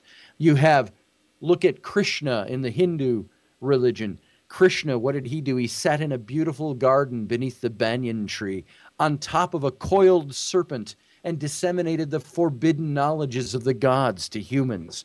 And what happened? The gods put him to death for it. In Quetzalcoatl of the Mayan culture, the winged, feathered serpent god of the Mayans, who took on the form of a human, he brought the forbidden knowledges of the gods to humanity, and the rest of the gods condemned him for it and put him to death. You've got this story repeating over and over and over again in, in every different culture. The pervasive presence of the serpent character is always there, the serpentine influence. When you look at the Anunnaki, the earliest version of this story, the Sumerian story, 3,000 years before Genesis, it is said that the Anunnaki were a reptilian type people. That's just, I was just going to say, is there a correlation to the reptilian? Because I know that's your second book, and that or yes. it continues where this one left off. Yes, uh, the secret history of the reptilians, and uh, uh, it is said that the Anunnaki were reptilian in nature, and the reptilians. Here's what I'm finding. I, I don't know everything there is to know about this, obviously, but one of the basic things I'm finding is it seems that when you talk about alien grays and abductions and things like that, the little gray characters, mm-hmm. the the reptilians seem to be a different race. That these seem to be two different races exactly that are warring against each other in mankind. And where this all sounds like science fiction fantasy, tell me everything else we've talked about doesn't. Well, actually, our, our guest last week, I was talking to you off air, Joe Montaldo. He talks about that in the different races, and it's exactly right. There's multiple races. There are, and where you have the Greys being your extraterrestrial race, you have your reptilians being this, if you will, intraterrestrial race. They are from the subterranean caverns of the earth. They come from within the earth, is one of the going theories about them. And uh, the interesting thing about this is that they all. Uh, uh I want to give you, uh, before I state that, I want to give you another. This popped into my mind, and I got to give this to you right now. One of the best um, extra cultures. And that's a bad way to say that. One of the other cultures that speaks of these types of beings, um, this whole Nephilim story and all of this, and forbidden knowledge and subterranean caverns of the earth and all of that, is the, the Celtic version of the story. The ancient Celts, the Irish, mm-hmm. they had a, a mythology of the Tuatha De Danann. And the Tuatha De Danann, known as the Tuatha or the Tua, uh, these are characters who uh, were known as the children of the goddess Danu. And they were the bright, get this, they were the bright, shining kings who descended from the heavens and came down to earth and taught the forbidden knowledges of the gods and impregnated with humans, and they eventually there were wars with them, and they receded in importance and receded to the uh, the, the, the very Celtic uh, label uh, on this the, the hollow hills, uh, the subterranean caverns of the earth, and they became known as the Elven folk. And uh, you look at uh, the writings of J.R.R. Tolkien, fiction, yes, but here's a man who had his finger on the pulse of all these old mythologies. The Elven folk, again bearing the name of El, E L, uh, for uh, uh, for Elil, El for El Shaddai, El Elohim. Uh, this El name for God, the elven folk is what they became known as. So you look at one of these legends and you start seeing all these things repeated again, and uh, in these stories. And so uh, uh, the reptilian characters are related to the, uh, or at least correlating to the subterranean dwellers, those that ha- that were condemned to dwell within the earth. According to Roman Catholic theology, there were neutral beings in the wars in heaven. There you had Satan or Lucifer and his hordes that followed him, who became the, the, the devil and his fallen angels and the wars in heaven. But you have all those that were neutral beings, that were the ones that were wouldn't take a side. They were like, "Hey, we're staying out of this between God, between you and Lucifer." Uh, you know, I could just see that and and, and be a little tongue in cheek about it, but because uh, they were neutral, they were cast down to the earth. They were considered to be too good for hell, too bad for heaven. So they were cast down to the earth, and they were the the el- the, uh, the entities like the Tuatha De Danann or, or the elven folk. They were they were the fairy folk. They were the elementals that we find in paranormal investigation a lot. And these were supposed to be the beings that have to do these spirit beings, these earth beings, these earthbound spirits that have to do with uh, this neutral cast that was uh, cast down to heaven, from heaven to the earth. So all of these things exist in uh, in in all of our fairy tales, in all of our our mythologies. Yet uh, they are things that uh, have their firm roots in all these old mythologies and stories about these beings from heaven. So, um, uh, eh, heaven, if you will, the heavens, if you will. Right. So, uh, uh, these reptilian characters, um, I'm still in the midst of completing this book for New Page Books, uh, which is due out February of 2013. And so I have to have this book done in the next couple of months. But uh, uh, I'm still studying this and researching it out. And I want to try to draw some loose conclusions, but there's never any firm conclusions because we just don't know. Right. You, like say you're still studying that too. Like we were talking off air when I first heard of the reptilians, I thought that was just crazy talk. But I've heard yeah. from more people throughout the years where I'm I'm starting to completely reconsider that. Absolutely. And uh, so this stuff is uh, what you've got with the story of the Nephilim is not a singular mythology that's like one of those oh cool weird stories, science fiction, fantasy. What you've got with the story of the Nephilim is a story that crosses every culture in one form or another of, of ancient times. And uh, where you cannot apply the scientific methodology, if you will, to all of this. You can't call a uh, uh, an Elohim into the lab with a human woman and say, "Okay, start procreating now, please, so we can record this." That's the aliens' uh, jobs. That's what they do. That's the aliens' jobs. Um, what you can do is say, there there is a multiplicity of cultures that teach the same thing at the base core of the, all these stories. And what does that tell you by itself? It tells you that there is a common thread that is common to all cultures, and therefore it is a story that exists beneath all the mythologies. And so, if that story exists, you can't prove it, but there is a certain scientific methodology in saying it existed in every culture and therefore there's something to this. Well, that alone, the correlation between all cultures having stories that are almost the same, that there tells you something. Because that, you know, what are the odds of them all making up stories that are exactly the same? Exactly. Uh, that's exactly it. So uh, um, when you start studying the Nephilim, what I've written about in my book is a story that is bigger than the source point, the, the Hebrew Old Testament.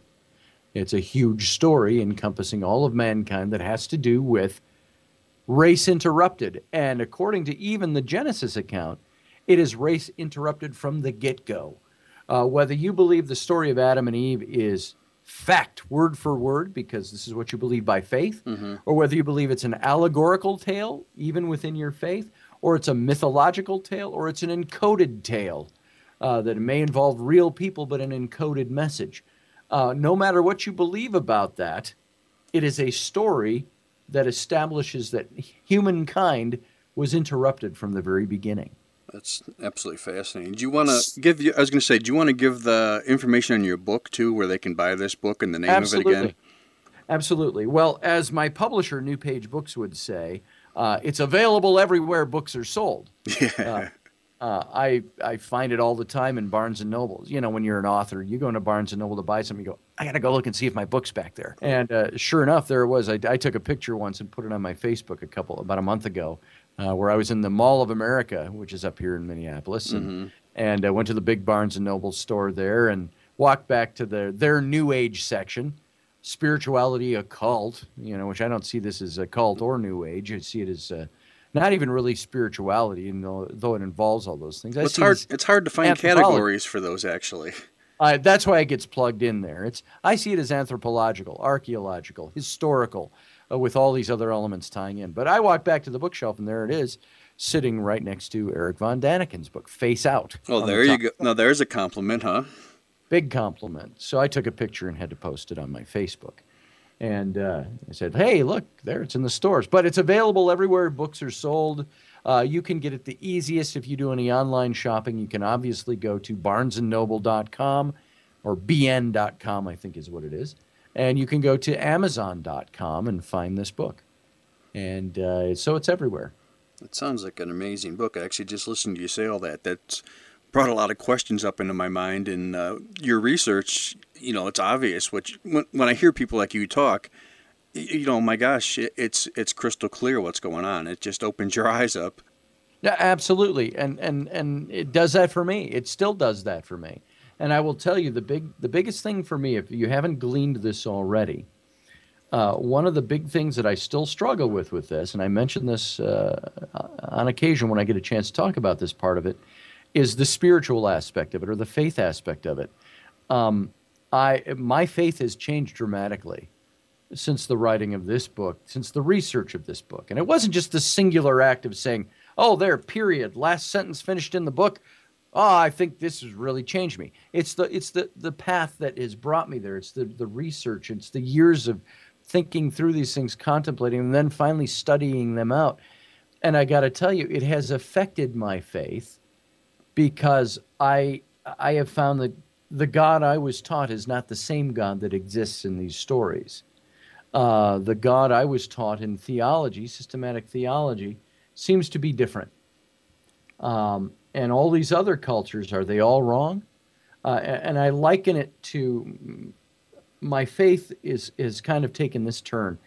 I, I, I think of the old big, uh, think of the old theaters, the old uh, stage theaters, which have turned into movie houses over the years and theaters um, from the turn of the last century. The big Victorian and Edwardian era uh, theaters with all the gilded uh, paneling on the walls and the chandeliers and the, the red velvet seats and all that, looking at the big gilded uh, golden uh, proscenium arch and velvet curtains.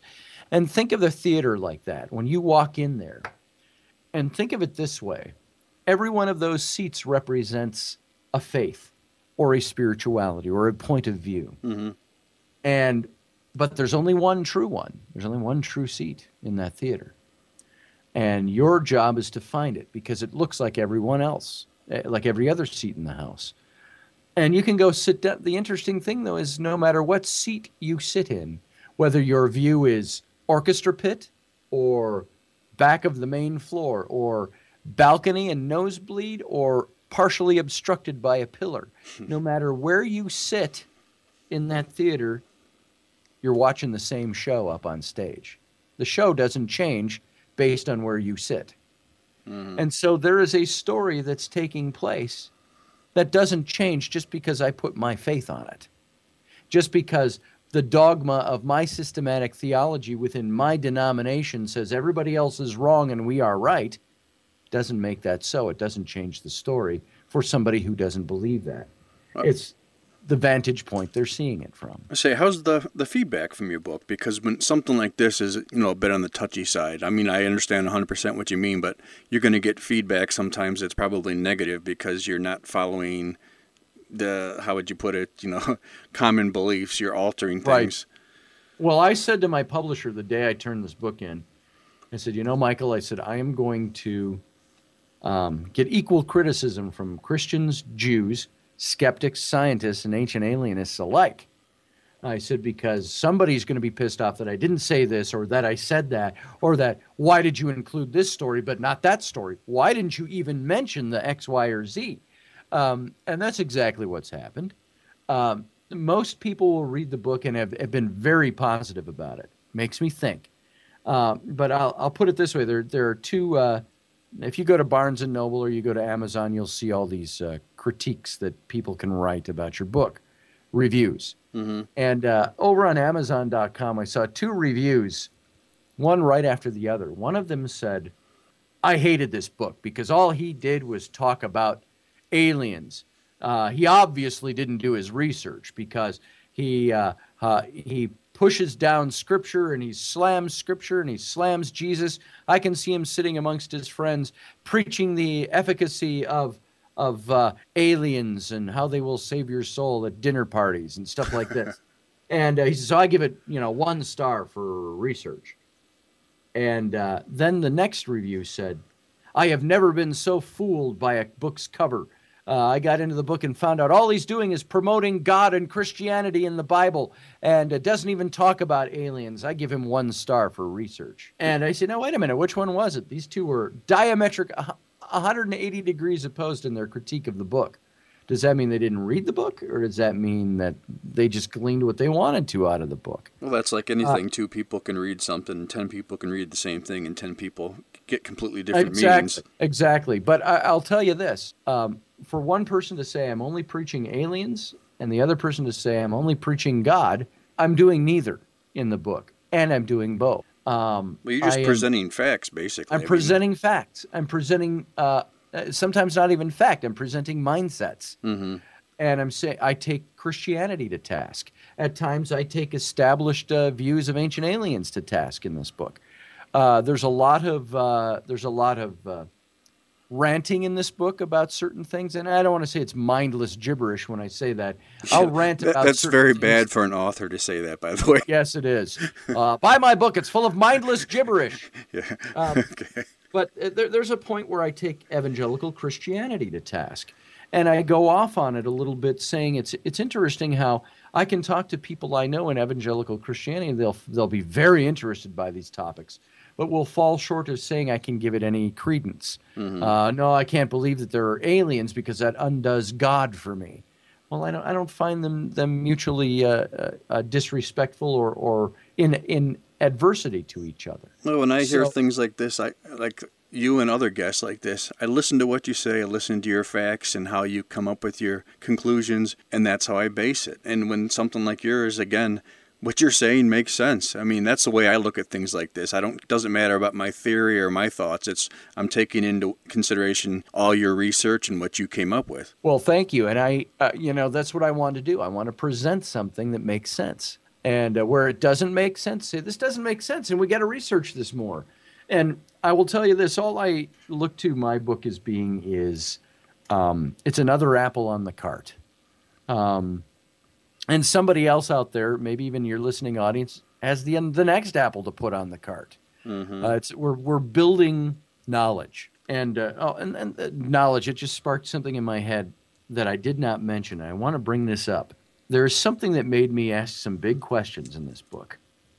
When you go to the Garden of Eden story again, now I don't know if you ever knew that this passage was there, but if you go to Genesis 3 and read the account of the fall of mankind, serpent, Adam and Eve, all of that, there is a little passage tucked in the middle there, and it's right there in the Bible. Just read it, go look it up. It's where God says this it's God speaking. And to whom is he speaking is the big question until you find all this other stuff. God says this, and this is maybe a good way to wrap up this whole story. God says, it says, and Elohim said, the humans have eaten of the tree of the knowledge of good and evil. Let us, plural, now prevent them, the humans, from also eating of the tree of life, lest they become like us, like the Elohim. And I always wondered about that verse. And of course, the first questions we had were, well, who are the plural he's talking? Who's us? And uh, uh, we always got it's the Trinity. You know, they're speaking in the Trinity. And, and then, of course, the argument was, well, remember the Jews didn't have a Trinity. Who's talking to whom? Well, it's the multiplicity of the powers of God. Well, why is God worried about people becoming like him? Isn't he the supreme God that created everything? Exactly. How, uh, so, two big questions were raised for me out of this. What did God have against humans having knowledge?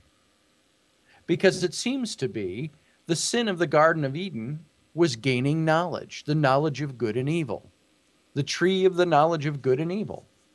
What was it in all these other cultural stories? It was the dispensing of the knowledge of the gods, the forbidden knowledge of the gods to humans that created a catastrophe, that created the condemnation of the, the God or the person who did that.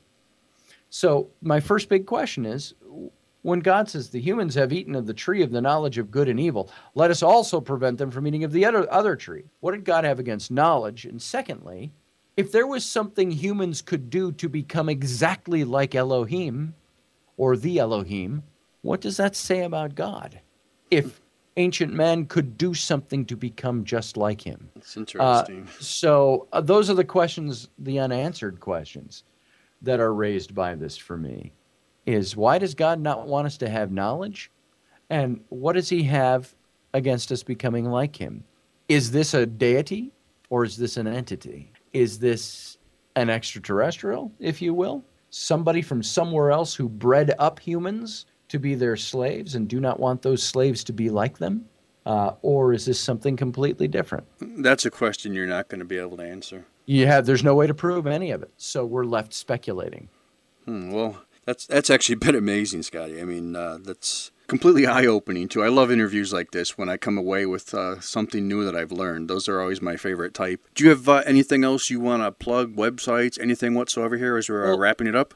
I would just say uh, uh, if you want to go take a look at our magazine website, go to intrepidmag.com. You can download the first uh, issue that we put out. It's uh, the one with Chip Coffey's face on it. And you can see what we're all about. Subscribe if you like it. Uh, also, uh, click on that Paradigm Symposium link. If this is the kind of stuff you enjoy listening to, enjoy learning about, this whole conference is going to be based around this kind of thing. Stuff that I don't even talk about, I don't know nothing about. Uh, uh, and there are going to be all these fabulous speakers there. So if it's something that interests you, come on over and get your ticket and get your hotel room before they're all gone. Yeah, that event, I can't stress it enough. This event sounds absolutely amazing, too. So for your listeners that are thinking about it, do it quick because I got a hunch it's going to sell out. It's going to. Okay, well, it's been a great time talking to you, Scotty, and uh, you're welcome to come back anytime you want, uh, especially when your new book comes out, or if there's any new uh, news about your event coming up, too, if you want to discuss it on the air. Fantastic. I appreciate that. I'll do it. Okay, have a great night. And you too. Thanks for having me. All right. We'll be right back. You're listening to Thresholds Radio.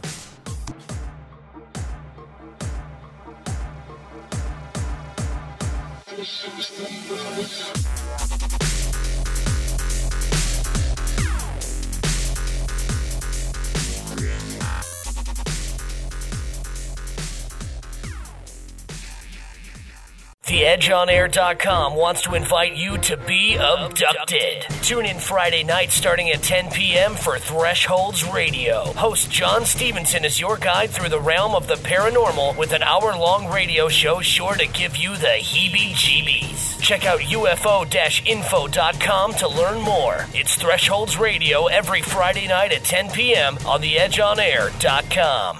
With us now is my good friend Jeff Mudgett. He's got some new information and a promotion for us. How you doing today, Jeff? Hey, John. Good to hear from you, and uh, thanks for this opportunity. Oh, no problem. What, what you got going on? You know, we've started to, to see some movement in the entertainment industry about my story and my book Bloodstains.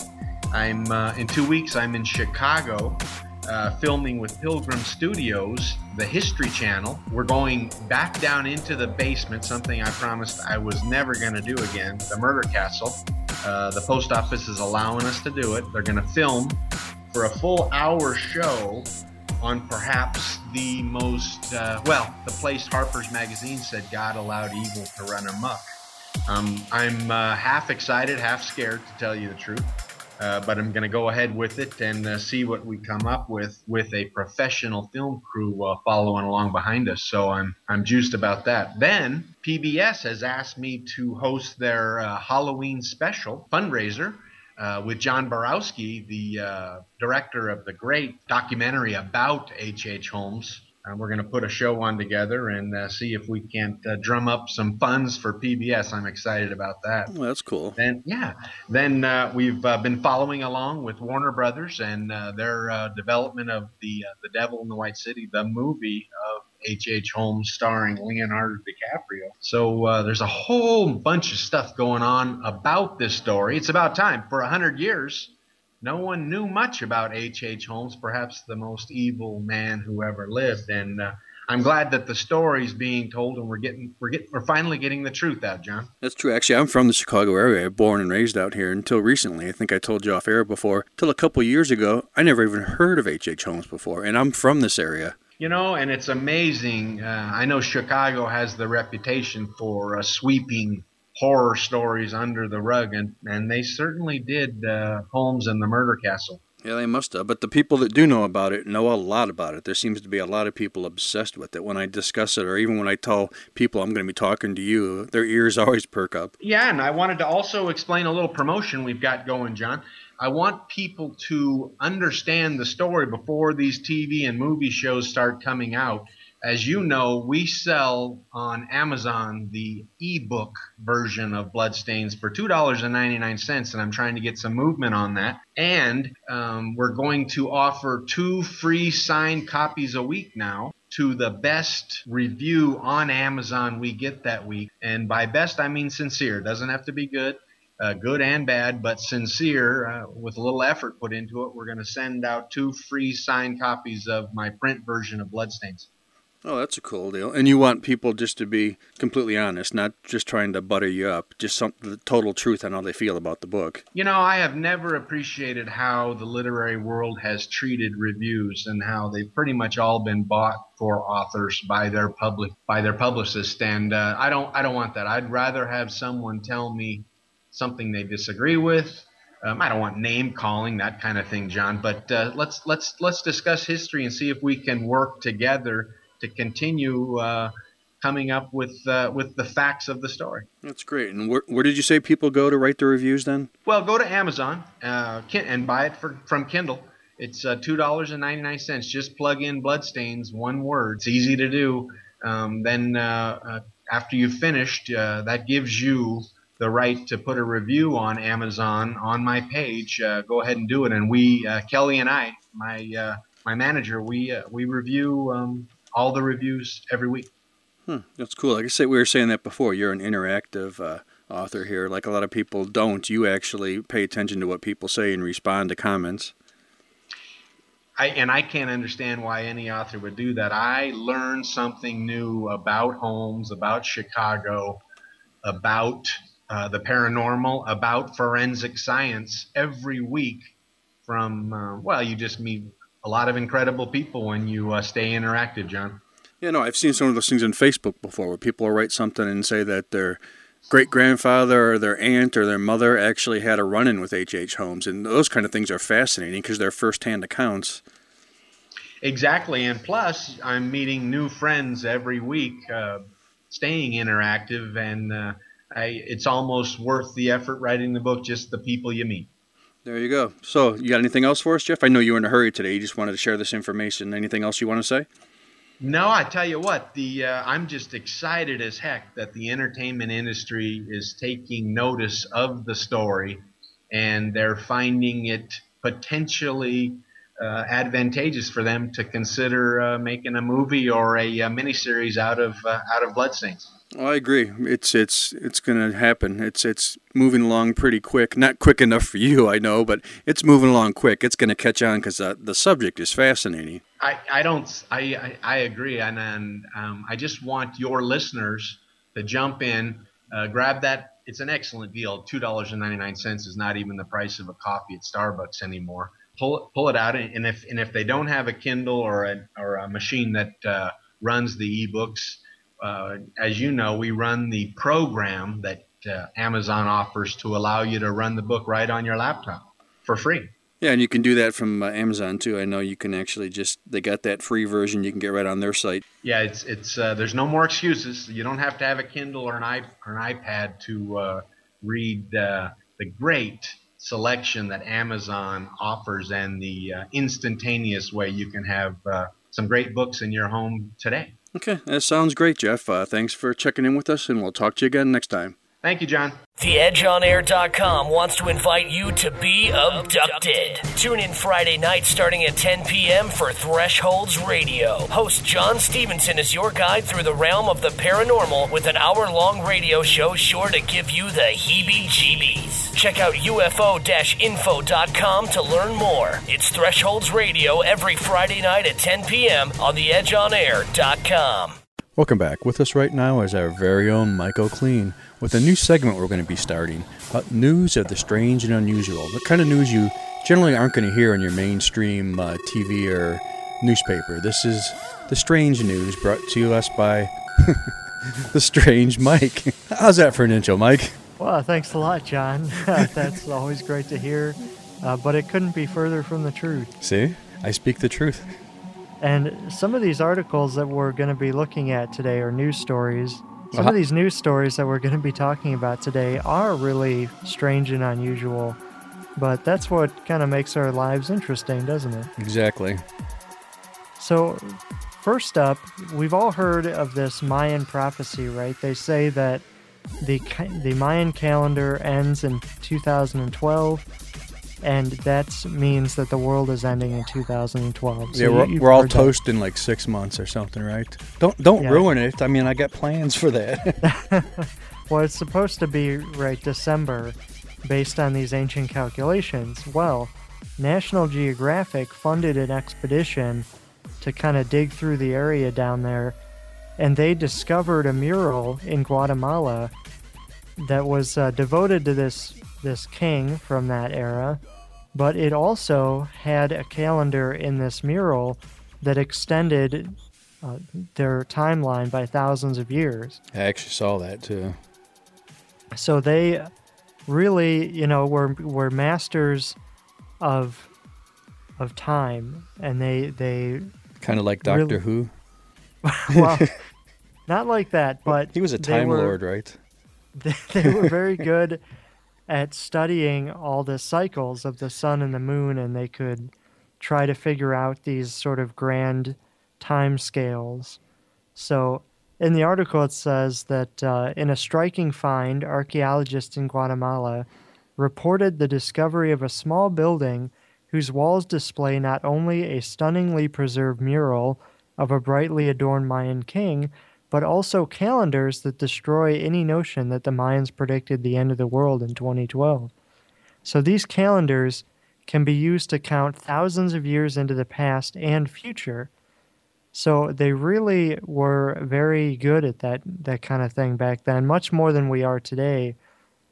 Even though we have a lot of uh, scientific implements and things like that, my own personal theory is that back then because there were there were no electric lights or anything stars were very vivid and they didn't have a whole lot to do so they would sit there and study the stars all day.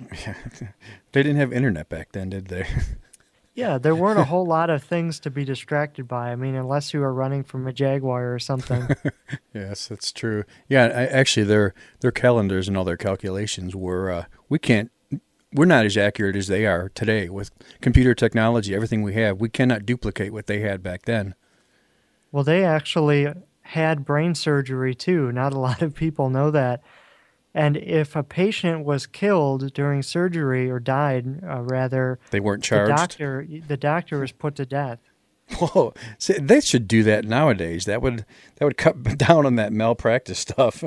Oh yeah. Yeah, but then who would want to be a doctor at that point? well, only the best. Yeah, I would say so. But it's uh, you know it's interesting, and I always thought that whole story was kind of hype, and I'm glad that they discovered this. Although, Well, that means we have Christmas this year then, because initially we were all toast on the 21st. well, it is interesting if you're a conspiracy theorist that this is suddenly coming out now. Exactly. I told you. I told you that off air too. I'm like, huh. Then the timing. How do we know it's not a plant cover story? Yeah, that is fascinating. That suddenly they found this out of all the years that we've been doing excavations. uh huh. It, it's like, oh, uh, oh, never mind. Yeah. That actually, to be honest, that's the first thing that came to mind when I heard this. I don't know if it's because I've been doing this too long or what, but honestly, the first thing that came to mind when I read that article was, yeah, sure, it's a plant. It's a cover story. It's that's scary, but I'm being totally honest. That was the first thing I thought of when I read that. So there was this old Mayan city, Xultun, Xultun, I think is how you pronounce it. I'm not uh, uh, up on uh, my oh. Mayan pronunciations. That's okay because there's no Mayans around to correct you. It's it's definitely not Zardoz, but this uh, this city was discovered apparently in 1915, but it has never been professionally excavated until now. And there's been a lot of looters that have dug through the area trying to find artifacts and things like that. So this is something that has just been found because it's a place that's only just been excavated in the past couple of years. You know, a lot of people, regardless, aren't going to believe this because, I mean, there's cults that are getting ready for the end in 2012. So many people believe in it. They're not going to believe this no matter what. Yeah, and there's there's so much of this that's open to interpretation. You know, I'm always interested in when scientists or archaeologists they come across a mural on a, a cave painting, let's say, and there are strike marks on the mural, and they say, "Oh, this this must have been some kind of religious ritual. They would throw spears at the mural to get ready for the hunt." How the I mean- heck do they know that? Yeah, there's no way to know. I mean, they could have been using it for target practice, or maybe someone just got bored one day and started throwing rocks at the thing. Maybe I it mean, was uh, like the, the husband's favorite painting and he came home late or something. The wife was mad and scribbled it off with her spear. yeah. The point is, I mean, these things are up for interpretation. Uh, so Exactly. who, who knows, really? What else you Well- got for us? That was actually, that was a pretty interesting one. Yeah. Well, this next one is is kind of fascinating to me personally. I'm not a twin, but I have been interested. Thank God my- for little miracles. Yeah, we don't need another Michael Queen running around. But I'm fascinated by this psychic connection that twins seem to have for each other. Oh, it's amazing. Actually, Russell Targ, we had him on a while ago. He was talking about that. It's a scientific fact, too. It's not just a theory, it, it's been proven in laboratories. Well, uh, in this instance, in this story, it's been shown to actually have saved someone's life. There are these two men in Australia, Craig and Brenton Gurney. They're both 38. well, well, duh, think about that. they're, Well, it's they're twins. One's 35 and one's 42. Well, just for added information, I I'm apparently sorry. they they also married women named Nicole, so they do a lot together. They said they're really really close, but we don't need to know about any of that. okay. so the interesting thing about this is that one of them started having headaches, and he went and got his brain checked out, and it turned out to be fine. So then his brother went and, and had his brain scanned, and they discovered that he had a, a tumor in the back of his brain. Wow. And so this physical manifestation of pain uh, in one of the brothers led to saving the other brother's life. That's cool. And that really does happen. Like I say, we, we've, if we had people on here discussing that, it's a, it's a known scientific fact. Oh, yeah. Well, also, I've heard about twins who, even though they're living, let's say, hours apart from each other, when one dies, the other one will also die, like either at the same time or short, you know, Well, uh, shortly. couples will do that too. You always hear stories about people that have been married, you know, 70, 80 years, you know, the long, long term ones, and a wife will die and the husband dies within minutes. It's just Yeah. because they got that connection from all those years. So, here's what this guy uh, from the Brain Dynamics Center at the University of Sydney said. he said that uh, Do it in an Australian accent. I'm not even going to accept that. That's not. okay, go ahead. the audience would tune out.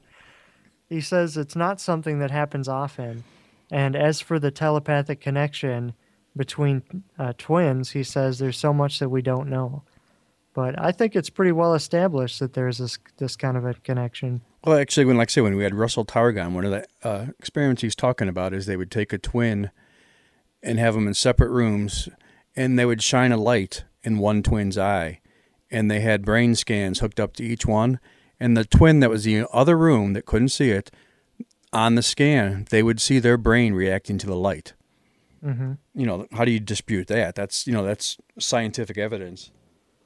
Well, that's that's interesting, and it I I think that that proves the existence of some kind of non-physical connection between people because it it seems like I mean there there couldn't really be any other explanation for that, right? Unless there's some sort of energy that we don't know about. Yeah, well, these are That laboratory conditions too. So when they do that, you know, everything that can possibly interfere with that is out. So I mean, it's and there was more of them, but this is just the one I recall. But I mean, that's an extensive research on twins. Well, it it could be that the twins' brains are so in sync with each other that when one uh, is stimulated in a certain way, the other one picks up on that. Kind of like two television sets that are set to the same frequency, right? And they both pick up the same Exactly. uh, data. Well, you know what else actually Russell had said is uh, two good good friends. You know, if you know you got one of those buddies you've known forever, that kind of thing. He found that they could do that with good friends, and a lot of times the friends would have the same reaction as the twins. Mm-hmm. Oh yeah, well, I think that if you study any kind of team or military unit or you know a group of people who have been together for a very long time, I think that they develop these forms of nonverbal communication and they can almost it's almost like they're reading each other's minds. Exactly. So I know that you're interested in these these unusual noises that have been heard around the world. Yeah, you're going to tell me they they're not really being heard, right? No, well, that's my own personal. We're going to have Linda Moulton Howe on, in, uh, I think mid June, and she's going to have she has a whole report about those stories. So don't ruin it. Well, this one is one for you because this is an unexplained sonic boom noise. So this is a story coming from Scotland. And there's a sonic boom that's been blamed for tremors that were felt by residents across the north of Scotland. And this is coming from some news source that's unidentified. A Scottish news source. Yeah, this is coming from a Scottish news source. It says the strange vibrations were phoned into police late on Tuesday night. This is this past Tuesday by people in Cults, Inverbervie, Aberdeen, Stonehaven Cove, and Arbroath. It sounds like It's hard to say the names out that way, actually. Yeah, it sounds like they're living in Middle Earth or something. there you go. So, a spokesman for the Grampian police confirmed the reports and said that the Can you force do this one with an accent? No, there's no no accents. Oh, come on. I'm trying to add a little bit of pizzazz to the section here. I don't think we need to lose any listeners. okay, go ahead. they received about a dozen calls between 9:45 p.m. and 11:15 p.m. He said that uh, Grampian police can confirm the following uh, that following numerous reports from members of the public who felt tremors during this evening, the British Geological Survey has reported no significant seismic activity, and there's been no reports of injuries. So this is kind of interesting. So people have felt these sonic booms and tremors, but the tremors weren't registered by the uh, Geological Survey. Okay. So we're not sure exactly how that could have happened, but there is a supersonic flight over the area. So they say that um, that aircraft could be mistaken, you know, for an explosion or tremor when they go faster than the speed of sound. I don't know. That's didn't that just happen out here somewhere too? Do you recall that story? Was it in California? They just had that, wasn't it? there are there are a lot of stories lately about strange sonic booms or tremors. You know, I think in Canada there's been some kind of noise. Yeah, I heard about that. Or- they're they're saying it's coming from the American side. They're blaming us. Yeah, it's it's just this mysterious background noise, and it it kind of reminds me of an old story that one of my friends uh, grew up in the Peru LaSalle area of Illinois. She said that uh, one summer her and her friends were kind of walking around, and they heard this calliope music, you know, that you would hear at a carnival. Mm-hmm. and they tried to find the source of this music and they were walking all over the town and it didn't seem to be coming from any one place you know when they'd be on one side of town it seemed to be coming from the other and it just it kind of lasted all afternoon Did they check the sewers to see if there is perhaps any clowns in there? clowns in the oh god that is, that is a frightening thought What was that movie? Uh, was that a Stephen King Killer- movie? Wasn't it? it It. Yeah, that was the one. That was a creepy clown. i thought you were going to talk about uh, killer clowns from outer space oh no, that that would be when we talk about our uh, our MUFON stuff. or the insane clown posse that invades southern illinois every year Uh, yeah, that's completely different. Well, here's the big story of the week. okay, I don't have a drum machine here, so you have to use your imagination. Okay, so scientists are turning to genetics to see if they can prove the existence of Bigfoot and Yeti and Sasquatch. So they've been collecting all these various samples that people have picked up over the years. Yeah, I've heard about that too. Yeah, just like uh, Bigfoot hair, or you know, I, I guess I mean hair is probably the the main thing. I'm not sure what else they would have found. Well, they get uh, they well they call it scat. Uh, Yeah, well, that's actually the term for it. Right. But I guess they found that before too. But I actually heard that too. That some of it is- actually being analyzed right now, and the results are due out shortly. Yeah, that's right. And I, I've heard that there have been uh, some results that show that uh, it's from an unknown species. Some of the hair that's been collected is is not a known pr- DNA profile. Hmm, that's interesting. I, I think it's uh, due out pretty soon too, because uh, somebody I know that is into that field uh, was talking to me about it. Actually, they're going to come on the show possibly next week to discuss this too. Well, I, I listen to Michael Medved a lot on the radio. He is a radio host and a film critic. And despite his, he's very skeptical about all this stuff and conspiracy theories and things like that. But he lives out in the Northwest, I believe around Seattle. And he is a Bigfoot believer. He thinks that there is uh, a, an ape out there. And he's always saying, you know, that North America is the only continent that doesn't have a great ape and he you know thinks that's very strange so maybe there is one out there Yeah, I, I kind of think there is too. They'll, they'll find it one day. It's obviously it's extremely intelligent because it's never been found. well either that or it, it just lives in areas that that uh, have not been explored Well, there's a interaction with them in areas. I mean, they you've heard the stories where they they throw pebbles at you and stuff, and they're extremely accurate. They can throw them from quite a range and actually just hit the edge of your glasses to get your attention and stuff. There's numerous stories like that. well according to some people there has been a lot of interaction i, I remember going to a mufon meeting where a woman passed around a cast of a bigfoot and she claimed that there are these uh, big big feet or bigfoots i'm not sure what the plural of that Big, is Bigfoots. Yeah, that they were living around her house, and she claims that she has contact with them all the time. Now, I'm very skeptical of that, so am I. but a lot of people have seen strange creatures like that in Illinois. Yeah, numerous uh, numerous sightings actually. I know a few people that are into this, and uh, they there's a, what it is. There's, there's a lot of woods in Illinois. For people that don't live out here, they just think of Chicago, but we have some uh, huge coverage of woods out here too. Yeah, down in southern Illinois, there's the Shawnee National Forest, and that covers miles and miles of territory. I mean, there are places in there that people don't go very often. Well, there's right out here. I mean, uh, outside the suburbs of Chicago. I mean, the Bachelor's Grove Cemetery and all those areas. Those are miles and miles and miles of interconnected woods through there. Mm-hmm.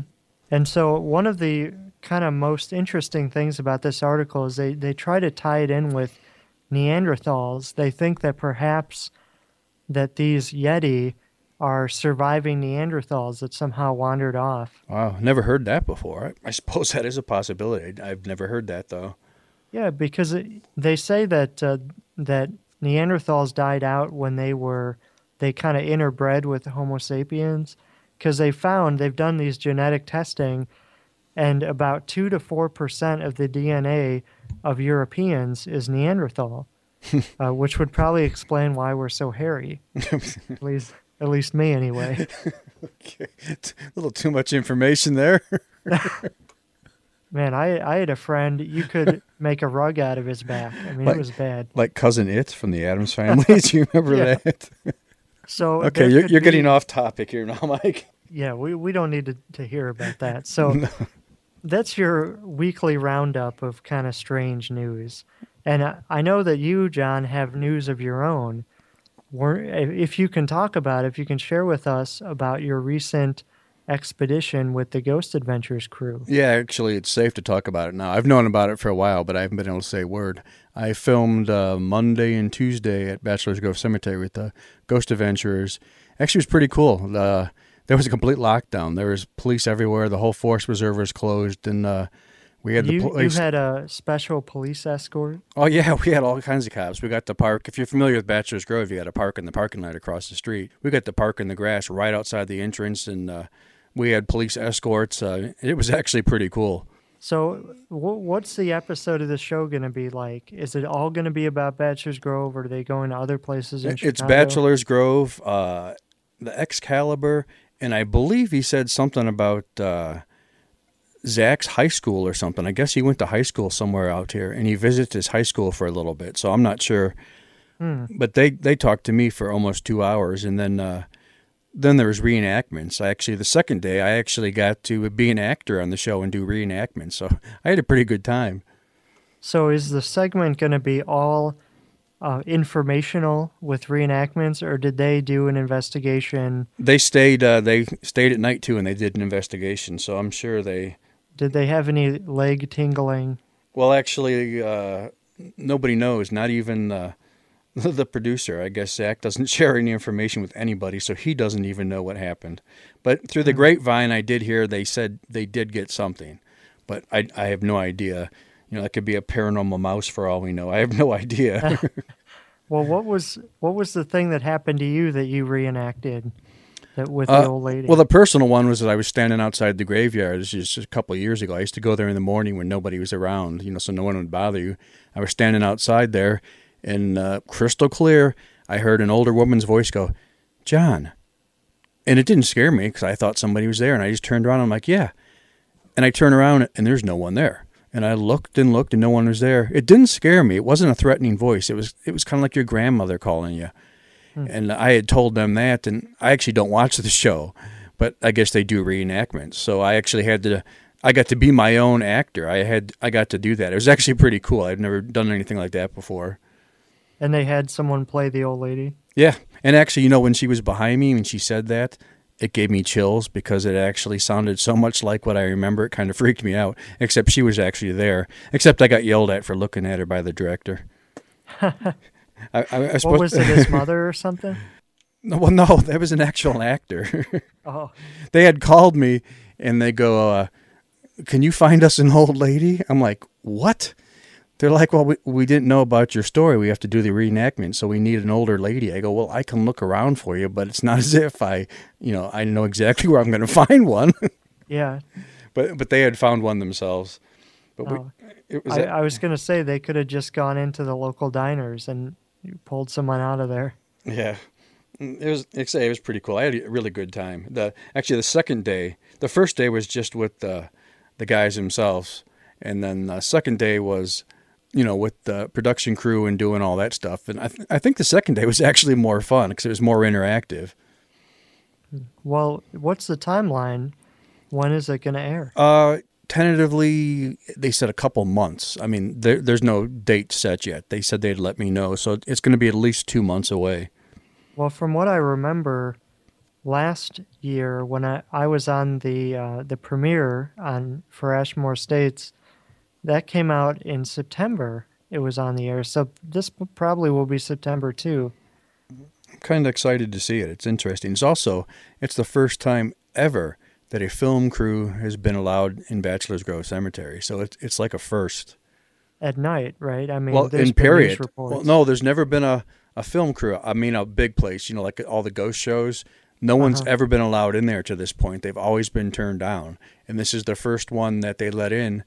Actually, and they're starting a whole new thing there, to where they're going to start being a little bit more friendly towards stuff like this. I have direct numbers to contact people if people want to film in there now. So, the, yeah, the well now they now they know they can make a lot of money from it. well, actually, that's what I thought too, but it's not. They just want to make some money. They don't want to make a lot of money because they don't want the public to think that they're taking advantage of a situation with Bachelor's Grove. They want enough to cover the police because police have to be on duty and make a little bit of money. But they actually they're just trying to please the public. You know, there's a whole a whole new turnaround there. It's it's it's really a cool idea. Actually, we discussed it uh, in length uh, with the man that's in charge of that. Not the board, not nothing. The man that actually makes the physical deci- decisions.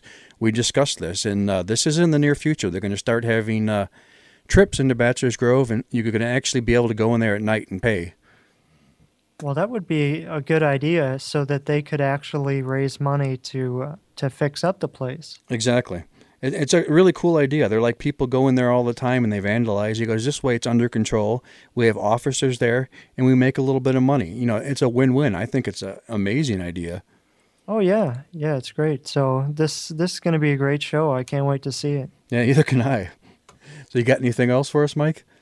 That's about it for this week. But next week, uh, stay tuned for more exciting news stories into the strange and unusual. And this is going to be a weekly thing. So every week, Mike is going to come here with his strange Mike-like stories for us. Yeah, yep. And it, and if you want to know about more strange and unusual stories in the great state of Illinois, of course, stop by TrueIllinoisHaunts.com. That's my personal website.